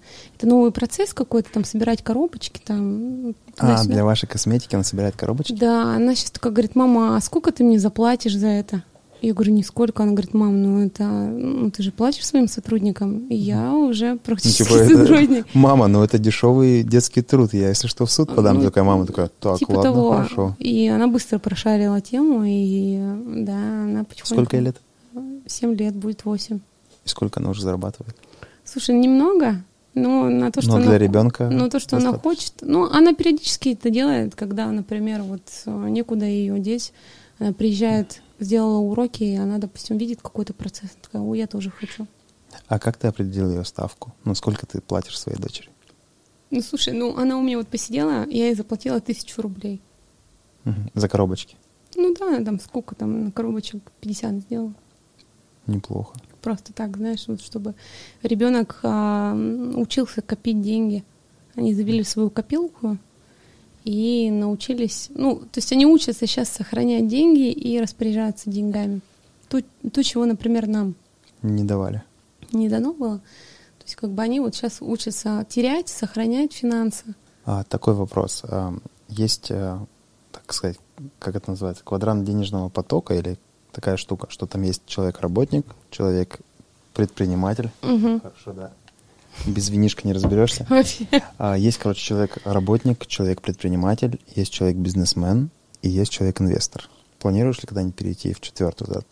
Инвестор? Да, стать инвестором. Слушай, да, у меня была такая идея еще несколько лет назад, и я Федору говорила, слушай, столько вот таких, как ты, ученых а, в Академии наук работает, которые занимаются 10 лет разработкой кладут свою жизнь в фундаментальную вот эту теоретическую прикладную науку, и их работа десятилетняя такая, знаешь, она ложится на полку, потому что никто не готов вкладывать деньги и так далее. И это в разных сферах. Биология, физика, химия. А, невероятное количество разработок в Академгородке просто лежат, пылятся на полках. И несколько лет назад я Федору говорила, слушай, а что если мы когда-нибудь а, заработаем ну, достаточно большую такую денежную массу, что мы будем с ней делать? То есть, как бы, можно же заниматься какой-то диверсификацией, там, да, не только концентрироваться на своем бизнесе, но и а, делать что-то еще полезное там для мира. Я говорю, может быть, мы брали бы вот такие проекты и инвестировали в них а, то, что, то, в чем ты сейчас нуждаешься, потому что в его работу никто не инвестировал, она легла на полку, он спросил в институте, а, а нахера я это все делал? А сколько он? 10 лет же, да, по-моему? 10 лет. Он говорит, а нахера я все это делал? Ну, типа, ну, чтобы делать, типа, чтобы гранты, типа, пилить. Он такой, как, это не нужно миру? Вы что, серьезно? Типа как? А потом через несколько месяцев он узнает. Бля, ну это как удар по яйцам, примерно. Ну да, неприятно. ну что просто его труд никому не нужен. Просто вот 10 лет он проработал в холостую. А ученых же воспитывают так, что они там типа должны спасить мир, что-то сделать открытие. такое открытие, типа что-то вот полезное миру принести. И через несколько месяцев он узнает, что эту работу продали японцам. Они ее, в нее инвестировали, они будут внедрять. Но так как они ее выкупили, вся лаборатория, которая над этим работала, она не имеет никакой причастности к этой работе. Ну, потому что права уже принадлежат и патенты все. Институту. А, уже а, японцам. японцам. И у меня муж так разочаровался, такой говорит, короче, я ухожу из института. И вот есть такая мысль, что если инвестировать, то я бы инвестировала не в стартапы, не в какой-то бизнес для того, чтобы а просто ученых? Э, ради денег, а инвестировала в крутые, классные идеи, потому что этих идей миллион. А, идей, которые прежде всего, первое, а, принесут пользу какую-то людям, они нужны этому миру, чтобы сделать кайфовее, кайфовее жизнь. И второе, плюсом, они принесут, принесут деньги когда-то. Вот, потому что у меня мотивация денег, она далеко не на первом месте. А, у меня идея, сам процесс, а, просто что-то сделать прикольное, классное, которое будет работать. А, не знаю, там какой-то вызов самой себе и там, этому миру.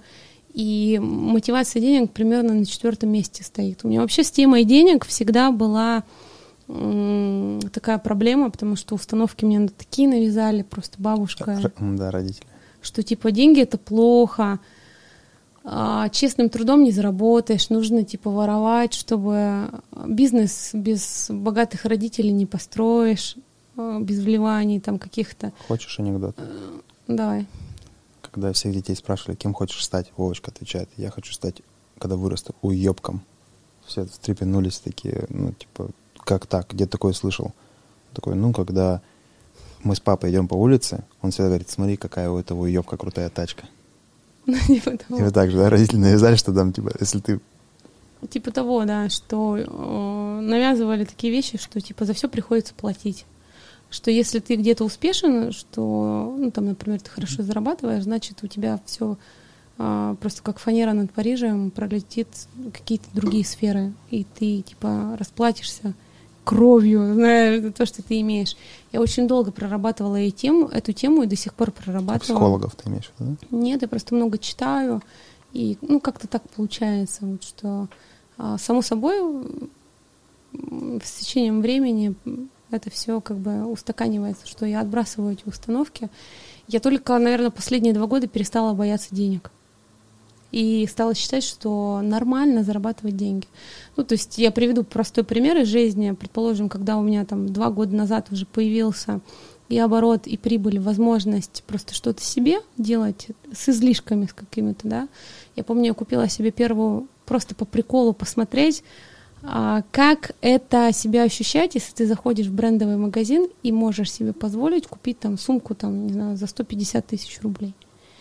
А какие, мне, мне было интересно, какие эмоции я буду при этом исп, испытывать. Какие страхи появятся. Изменится какие... что-то, не изменится. Я помню, что ни хера я не почувствовала. Так, так же, как с машиной. Типа, ну, сумка и сумка, кусок, короче, чего-то непонятного.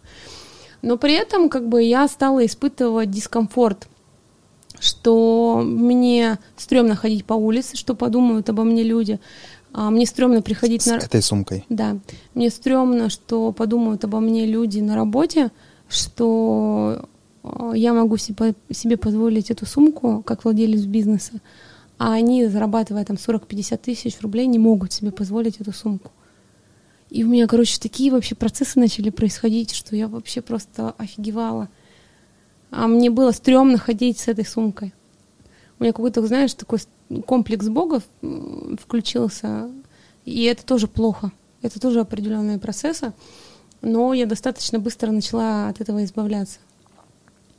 Мы сейчас с женой умеем это все снимать на раз, поэтому можем поработать с тобой. Да, ну. Мы вот. научились у одного парнишки, он прикольно так делает. Ну, вот, вот мне надо.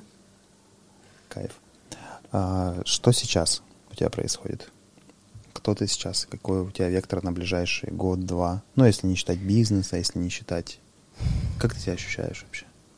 Слушай, я сейчас, а, если не говорить бизнес, то есть процессы идут, и как бы, несмотря на экономическую обстановку, а, даже интереснее в таком ключе работать сейчас, потому что, ну, ты понимаешь, отваливается Европа, и тебе надо искать другие пути. Это кайфово, это классно, это адреналин. А я сейчас в поиске себя как человека, то есть, как я уже сказала ранее, я пытаюсь от себя э, отстричь, так сказать, шелуху, которую мне навязали вот эти вот все общества, там, родственники, родители, друзья. Э, я пытаюсь понять, кто я, кто я в этом мире, для чего вообще я живу, э, куда я иду, э, какие у меня глобальные цели, что я могу сделать для этого мира, что я могу сделать для себя — а, я, у меня путь сейчас самопознания идет. Самопознание как человека, как женщины. То есть а, волей-неволей сейчас отсекаются люди какие-то лишние, и а, я учусь, ищу способ, как накапливать энергию, потому что энергии стало, с возрастом энергии становится меньше. Я учусь планировать, то есть как бы расставлять приоритеты, чтобы не, жи- не проживать жизнь за других, чужую жизнь, а проживать свою жизнь. Короче, ищу баланс, ищу какие-то практики для того, чтобы прокачать дальше свою личность, жизнь, энергию и, ну, как бы постигать вообще этот мир и себя. Такие Прикольно. интересные процессы. А с, а какие бы ты советы дала бы себе, вот той семилетней девочке, если бы ты сейчас встретила ее? Верить в свои мечты, не отказываться от своих мечт а, и следовать велению своей души. Не предавать свои мечты. Если в тебе это есть, если в тебе это живет и это откликается, как бы тебе кто ни говорил, как бы сложно не было, как бы тебя, знаешь, не стремали, не лошили, не говорили, типа, не взывали к твоей совести, а, все, что изнутри тебя идет, тебе нужно это сделать, тебе нужно проявиться, потому что а, ты никогда не будешь себя чувствовать в гармонии, пока ты не сделаешь то, что идет изнутри тебя. Нельзя предавать свои мечты. Я очень рада, как, что как бы мне тяжело не было, как бы плохо не было, как бы мы с мужем не ссорились, а мы срались просто вот вспомнить наши отношения 10 лет назад и сейчас, это просто небо и земля, просто до смертного убийства, знаешь, там, мне кажется, до поножовщины и до рукоприкладства. Ну, то есть он меня никогда не бил, а он меня просто, пиздила, он меня просто останавливал такой, знаешь, в пороге держал за руки, говорит, я тебя не пущу, короче, на работу. Я говорю, я пойду. Ну, то есть как бы э, то, что было 10 лет назад, и то, что сейчас, это небо, реально небо и земля. Но как бы сложно не было, я не предала своей мечты, и это просто так кайфово. И я сейчас себя благодарю.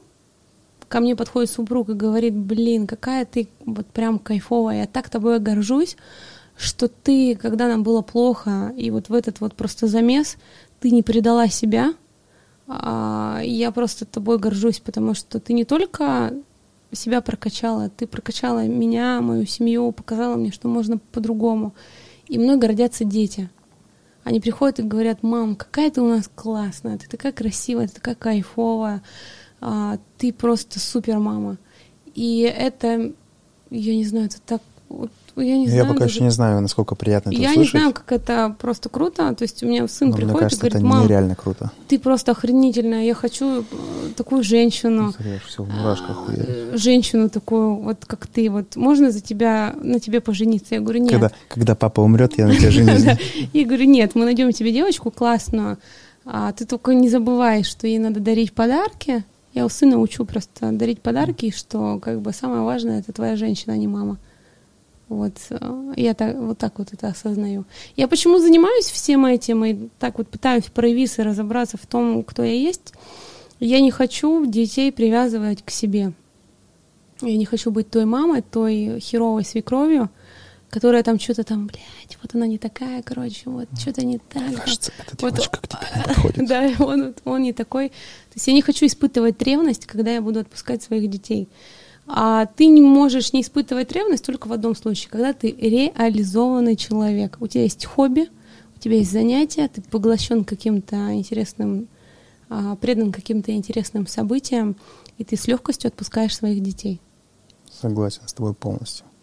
Поэтому это как бы, я хочу, чтобы мои дети кайфовали, они думали, типа, блин, бедная наша мама, типа, надо ей там что-то позвонить.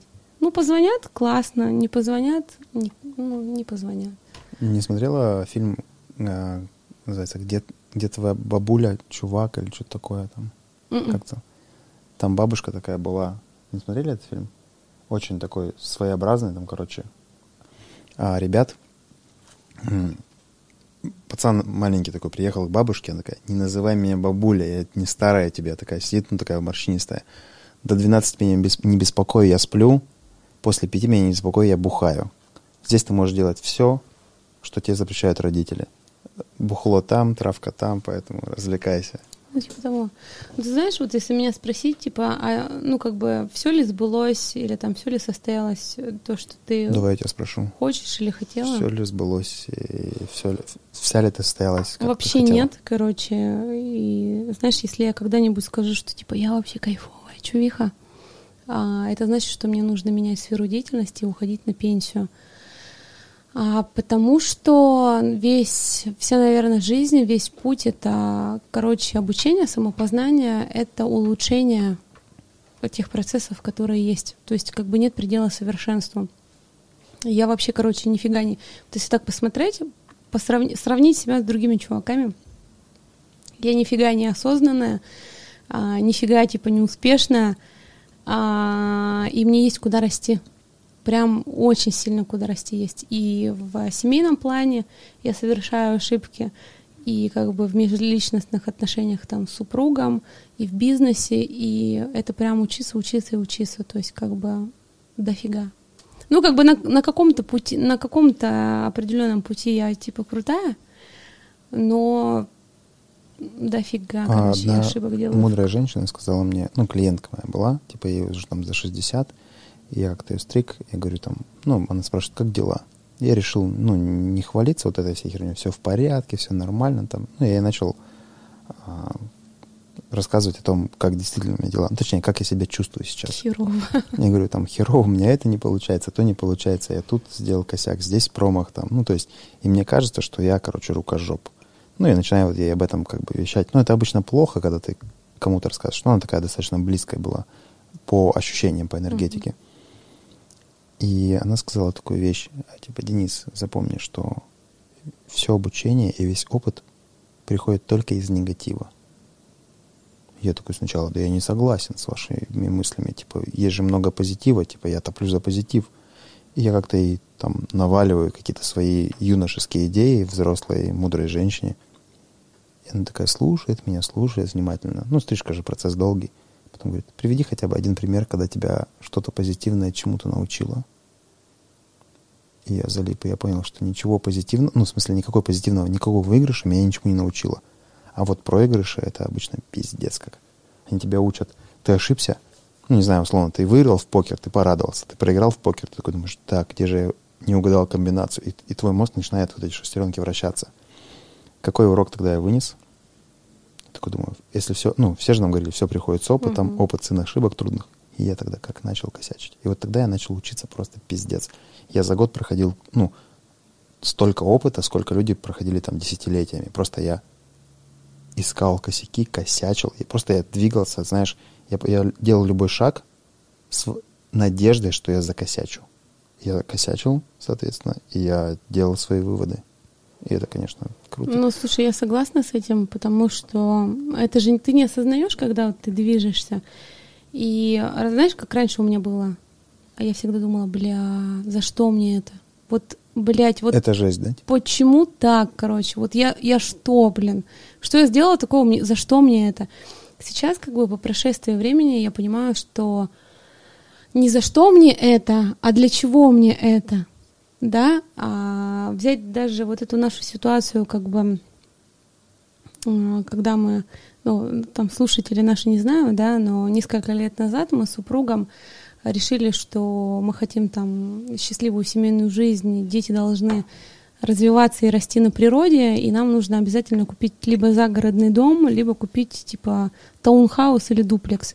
И в Новосибирске в достаточно таком классном месте, в элитном поселке, там где-то взяв кредит, где-то продать, продав свою недвижимость, которая была, где-то там вложив накопление, мы купили дуплекс в классном элитном а районе. Что такое? Дуплекс это дом, ну типа коттедж большой на двух хозяев. На двух хозяев. Mm. А, там 280 квадратов, по 140 квадратов на семью. Такая классно, кирпичный дом, элитный поселок, классные соседи. А, два года, значит, это была такая наша, знаешь, голубая мечта, типа как наша американская мечта. Мы два года делали ремонт, ну не два года, ну, короче, где-то там полтора года делали ремонт, и потом оказывается, что этот дом построен реально из говна и палок, из строительного мусора, и строительные нормы технически так нарушены, что дом по всем экспертизам небезопасен для, для жизни. То есть он может в любой момент упасть, потому что существенно нарушены конструкции. Ну, ты как архитектор, ты должен понимать, что если там, допустим, накосячили в несущих стена, стенах или с фундаментом, или с фундаментом ну, все капец. Ну, то есть фундамент должен был быть метр, он 20 сантиметров. Ну, ну, ну как? Ну, то есть, как бы, плюс там мусор просто насыпан, то, что рабочим не платили, и они делали то, что, ну, как бы, то, что хотели. И а, ты понимаешь, что ты купил все свои деньги, вложил с тремя детьми на руках а, там, в свою мечту, короче, у тебя нету просто никакой подушки финансовой больше. И тебе говорят, что, типа, в этом доме жить нельзя, и таких, как ты, еще оказывается, там, не ты один, а 10 семей, там 5-10 семей, ты понимаешь, типа, у тебя начинается несколько стадий принятия, типа, смириться с ситуацией и продолжать, типа, закрывать глаза и жить, не смириться с ситуацией, пойти там в судебную систему, но при этом как бы для тебя это непонятно, неизвестно, и ты такой, знаешь, за что мне это, что я сделала плохого. Я помню, мне подписчики, когда мне Федор такой говорит, слушай, надо выходить в публичное поле, расскажи про эту ситуацию на своих подписчиков. У меня тогда была на странице 57 тысяч подписчиков. Он говорит, слушай, публичность нам поможет как-то раскачать эту ситуацию и этот маятник. И я помню, когда я первый раз рассказала о нашей ситуации, знаешь, разные люди попадались, кто-то там поддерживал, кто-то там сочувствие выражал, кто-то писал, так вам и надо, а это потому, что вы что-то сделали плохое, это вам урок, это вам наказание, потому что вы херовый человек. Ну, то есть вот я такая думаю, блядь, в натуре, а может, я херовый человек, может, я кому-то там дорогу перешла, и за, вот за что мне такое наказание? Но сейчас, по прошествии времени, а, пройдя вот эти вот все суды, все эти страхи, добившись справедливости, все-таки не побоявшись и окунувшись вот в эту херню, потому что мы судились а, с компанией, находящейся в списке Forbes. Это страшное просто дело, а, потому что у них все ресурсы, а у тебя ни хера. И нас спасло только наша активность, правда, которая была на нашей стороне, и подключение СМИ. СМИ, короче, реальную силу имеют. Это факт. Вот публичность... Ну, просто конспектирует все да. независимо. Когда ты начинаешь выходить в публичное поле, уже не так-то просто тебя, так сказать, угандошить. Ну, там, mm-hmm. где-нибудь по башке тебе дать кирпичом mm-hmm. за углом. Уже как бы люди знают о ситуации, уже под шумок не получится. И публичность — это круто. Это круто, что есть возможность где-то в публичные СМИ выходить в разные. Ну, то есть там какие-то кулуарные или федеральные. И э, мы через полтора года, когда там решение суда получили, то есть мы добились справедливости для всех семей, которые судились, а, я поняла, для чего это нужно. Во-первых, а, эта ситуация мне помогла разобраться очень хорошо в строительстве. Второе, а, в юриспруденции, потому что я всегда боялась, обходила стороной какие-то юридические моменты, мне всегда страшно было вообще, блядь, суд, это так страшно, не дай бог туда попасть. Я увидела изнутри, как это происходит, судебная система, это так круто и так интересно, то есть э, мне теперь не страшно защищать свои интересы там не по бизнесу, не если так придется, то есть ну, ну как бы кайфово, так э, само собой разумеющееся. И плюс мы как бы все деньги, которые мы аккумулировали в строительство, мы их все вернули и даже больше. То есть мы еще получили достаточно хорошую компенсацию морального ущерба и эти деньги мы потратили, как бы уже куда потратили, то есть на uh-huh. дальнейшее развитие, там, на жилье, которое у нас сейчас есть, и в том числе на бизнес, потому что мы купили в центре города офис. То есть эта ситуация, которая когда-то мне казалась, блядь, за что мне uh-huh. этот пиздец, она а, дала мне кучу знаний, кучу опыта, а, убрало мои страхи в каких-то моментах, и дало мне классный там бэкграунд в, в области финансов, потому что э, по сути, как ты знаешь, как замораживаешь средства, а потом их там единоразово получаешь угу. такой хоп, без потерь, да.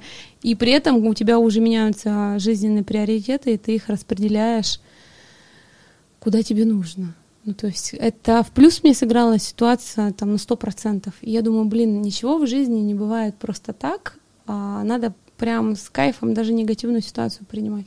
Находить ценность. Такой вообще просто крутой урок был. И сейчас ты во всем негативе ищешь ценности. Да. Вот недавно у нас, например, негатив произошел а, с компанией Фастар, это Volkswagen. То есть, знаешь, я, я же говорю, я, знаешь, простота хуже воровства. Мне всегда казалось, что если... И мне никогда не было новой машины. То есть вот я езжу 10 лет на Короле 2002 mm-hmm. года. И, значит, пришло осознание, что как бы нас пять человек, дети растут, они начинают там дубасить друг друга ссориться, нам нужна машина побольше. А я говорю, слушай, ну давай уже там, не знаю, там за наличку или в кредит как-нибудь изыскивать средства, покупать машину чуть-чуть побольше. Ну вот мы нашли там э, среднестатистическую семейную машину, там либо Шкоду, Октавию, либо а, Volkswagen Tiguan, и пошли типа покупать. Несмотря на то, что на наш негативный опыт э, с э, покупкой чего-то такого большого, мы пренебрегли полученным уроком. Юристов мы не взяли на подписание договора, потому что мне всегда казалось, что компания Volkswagen это что-то такое, знаешь, стабильное, немецкое. И когда ты приходишь э, в салон за новым автомобилем, ну, то есть это что-то значит, это там а, люди работают там хорошо, это же немецкий концерн это там все прямо чинно, благородно. Оказалось, нет. Оказалось, что дистрибьюторы а, работают таким образом, что а, они выкраивают, выкраивают любую возможность наебать тебя, а, потому что они покупают, они берут у тебя предоплату, заказывают машину, а, потом прокручивая эти деньги а, в последний момент перед тем, как тебе получить машину, они говорят, что машины нет, по каким-то причинам а, твою машину они перепродают, помимо того, что они прокрутили твои деньги предоплату, а твою машину они а, перепродают другим людям из наличия на 300-400 тысяч дороже, и по сути это их заработок, ну, менеджеров по продажам. Я-то об этом не знала, понимаешь, я такая простая, короче, такая думаю, ну, значит, в принципе, Volkswagen, они распространяются везде. Ага, мы пришли, заказали машину, как бы ждали, ждали, ждали, потом нам звонит менеджер и говорит, слушайте, заберите свои 50 тысяч рублей, вашей машины нет, не ожидается. Мы такие, ну, схерали, типа. Мы по проторенной дорожке подаем, типа, в суд. Как только мы подаем иск в суд, оказывается, что машина есть. Она уже в Новосибирске, просто ее решили кому-то продать. И вот сейчас как бы у нас спор судебный идет, он уже разрешился, то есть неделю назад мы получили судебное решение в пользу нас, ну, потому что там по всем документам как бы мы правы. Чуваки налево хотели продать тачку. Uh-huh. Но вот такое бывает, ты понимаешь? И а, после ситуации Volkswagen мне стало понятно, что если собираешься что-то крупное сделать, покупку для себя, для семьи или для бизнеса, какое-то такое э, дело, в котором присутствует чуть больше средств, чем там 100 тысяч рублей. Чем у тебя есть. Чем у тебя есть. Надо брать юриста, короче, и идти с юристом. Вот не знаешь, как бы, подоплеки никакой юридической, то есть нет у тебя юридического образования хорошего, а надо делать все по уму. А, для этого мне эти были ситуации нужны, чтобы я научилась думать. И теперь у вас есть новый Volkswagen? Нет, у нас пока нового Volkswagen, а еще судебное решение не вступило в силу. Mm. Месяц нужно на, на вступление судебного решения. И тогда у вас будет новая тачка? Ну, возможно, да. Прикольно. Белого цвета? Нет. Какого? Мокрый асфальт. А, с прикольно. черными колесами. Можно отказаться на самом деле, потому что у меня уже, пока мы ждали, год судили за эту тачку, у меня уже приоритеты изменились. Я уже другого mm. хочу. Mm-hmm. Я хочу дом построить, я не хочу тачку. Корола подходит под все ваши нужды. Корола вообще подходит под все наши нужды. Прикольно. Я думаю, на этом мы закончим. А, давай бухнем за то, что... Спасибо. В целом за очень интересный путь, а, очень интересные, ну, как бы, мечты. Ну, куда ты еще не пришла, но ты туда идешь. И ну, супер кайфово, да, что мы когда-то познакомились, и есть такая возможность наблюдать это. И лично видеть разные этапы, ну, там, с, с а, таким периодом в год, в два. Ну, потому что, как бы, когда я стараюсь быть в Новосибирске, я не всегда к вам заезжаю, но пытаюсь быть, смотреть и мне интересно еще с Федей поболтать, конечно. Слушай, я должна как твоим подписчикам сказать однозначно, что э, Денис Юшин, он... Вот если бы не было Дениса Юшина, не было меня бы, наверное, как бизнесмена, сам того не желая, э, приложил к этому руку, потому что именно он меня познакомил так, с моим а. супругом, а, потому что наши вселенные никогда бы не пересеклись, потому что я визажист, а он человек из науки, и мы живем вообще в 30 километрах друг от друга. Это человек, который реально в моей жизни не один раз, а, Денис Юшин, сыграл роль, такую прям очень фун- фундаментальную, серьезную. Вот я прям считаю, что есть люди, которые, ну, прям не просто так в твою жизнь приходят. А, он меня познакомил с моим супругом, и, по сути, благодаря тебе у меня есть муж, у меня есть дети, и у меня есть вообще бизнес, потому что ты не раз мне прям вот как-то на жизненном пути сам того не желая, играл какую-то знаковую такую веху или роль. Поэтому, слушайте, Денис Юшин — это просто супер крутой человек. И дай бог, чтобы ваш проект, вот эти подкасты, да, он раскачался по всей России не только, и вы приглашали прям классных, интересных людей и знакомили наше население — с интересными какими-то жизненными историями, умозаключениями. Тогда я хочу заказать, как не заказать, а... заказать, попросить. Заказать песню, да? Не заказать песню, а такая пожелать а, такую цель. Ну, самое прикольное, я такой думал, такой, взять интервью у Путина, такой думаю, не страшно. Я бы, наверное, бы хотел, ну, типа, взять интервью у Дудя. Прямо здесь, прикинь. Он такой приезжает в Красноярск, такой, типа, заводишь его в эту комнату, он такой смотрит, такой, ребята, что за хрень? И с ним так поболтать. И... Слушай, ну давай закончим тогда на мечтах. То, что нужно мечтать и ставить мечты вот прямо от души. И не предавать свои мечты. Да. И они сбудутся. Дуть, жди Обязательно. нас. Точнее, мы тебя ждем. Так. Все, спасибо. Спасибо. Кайф.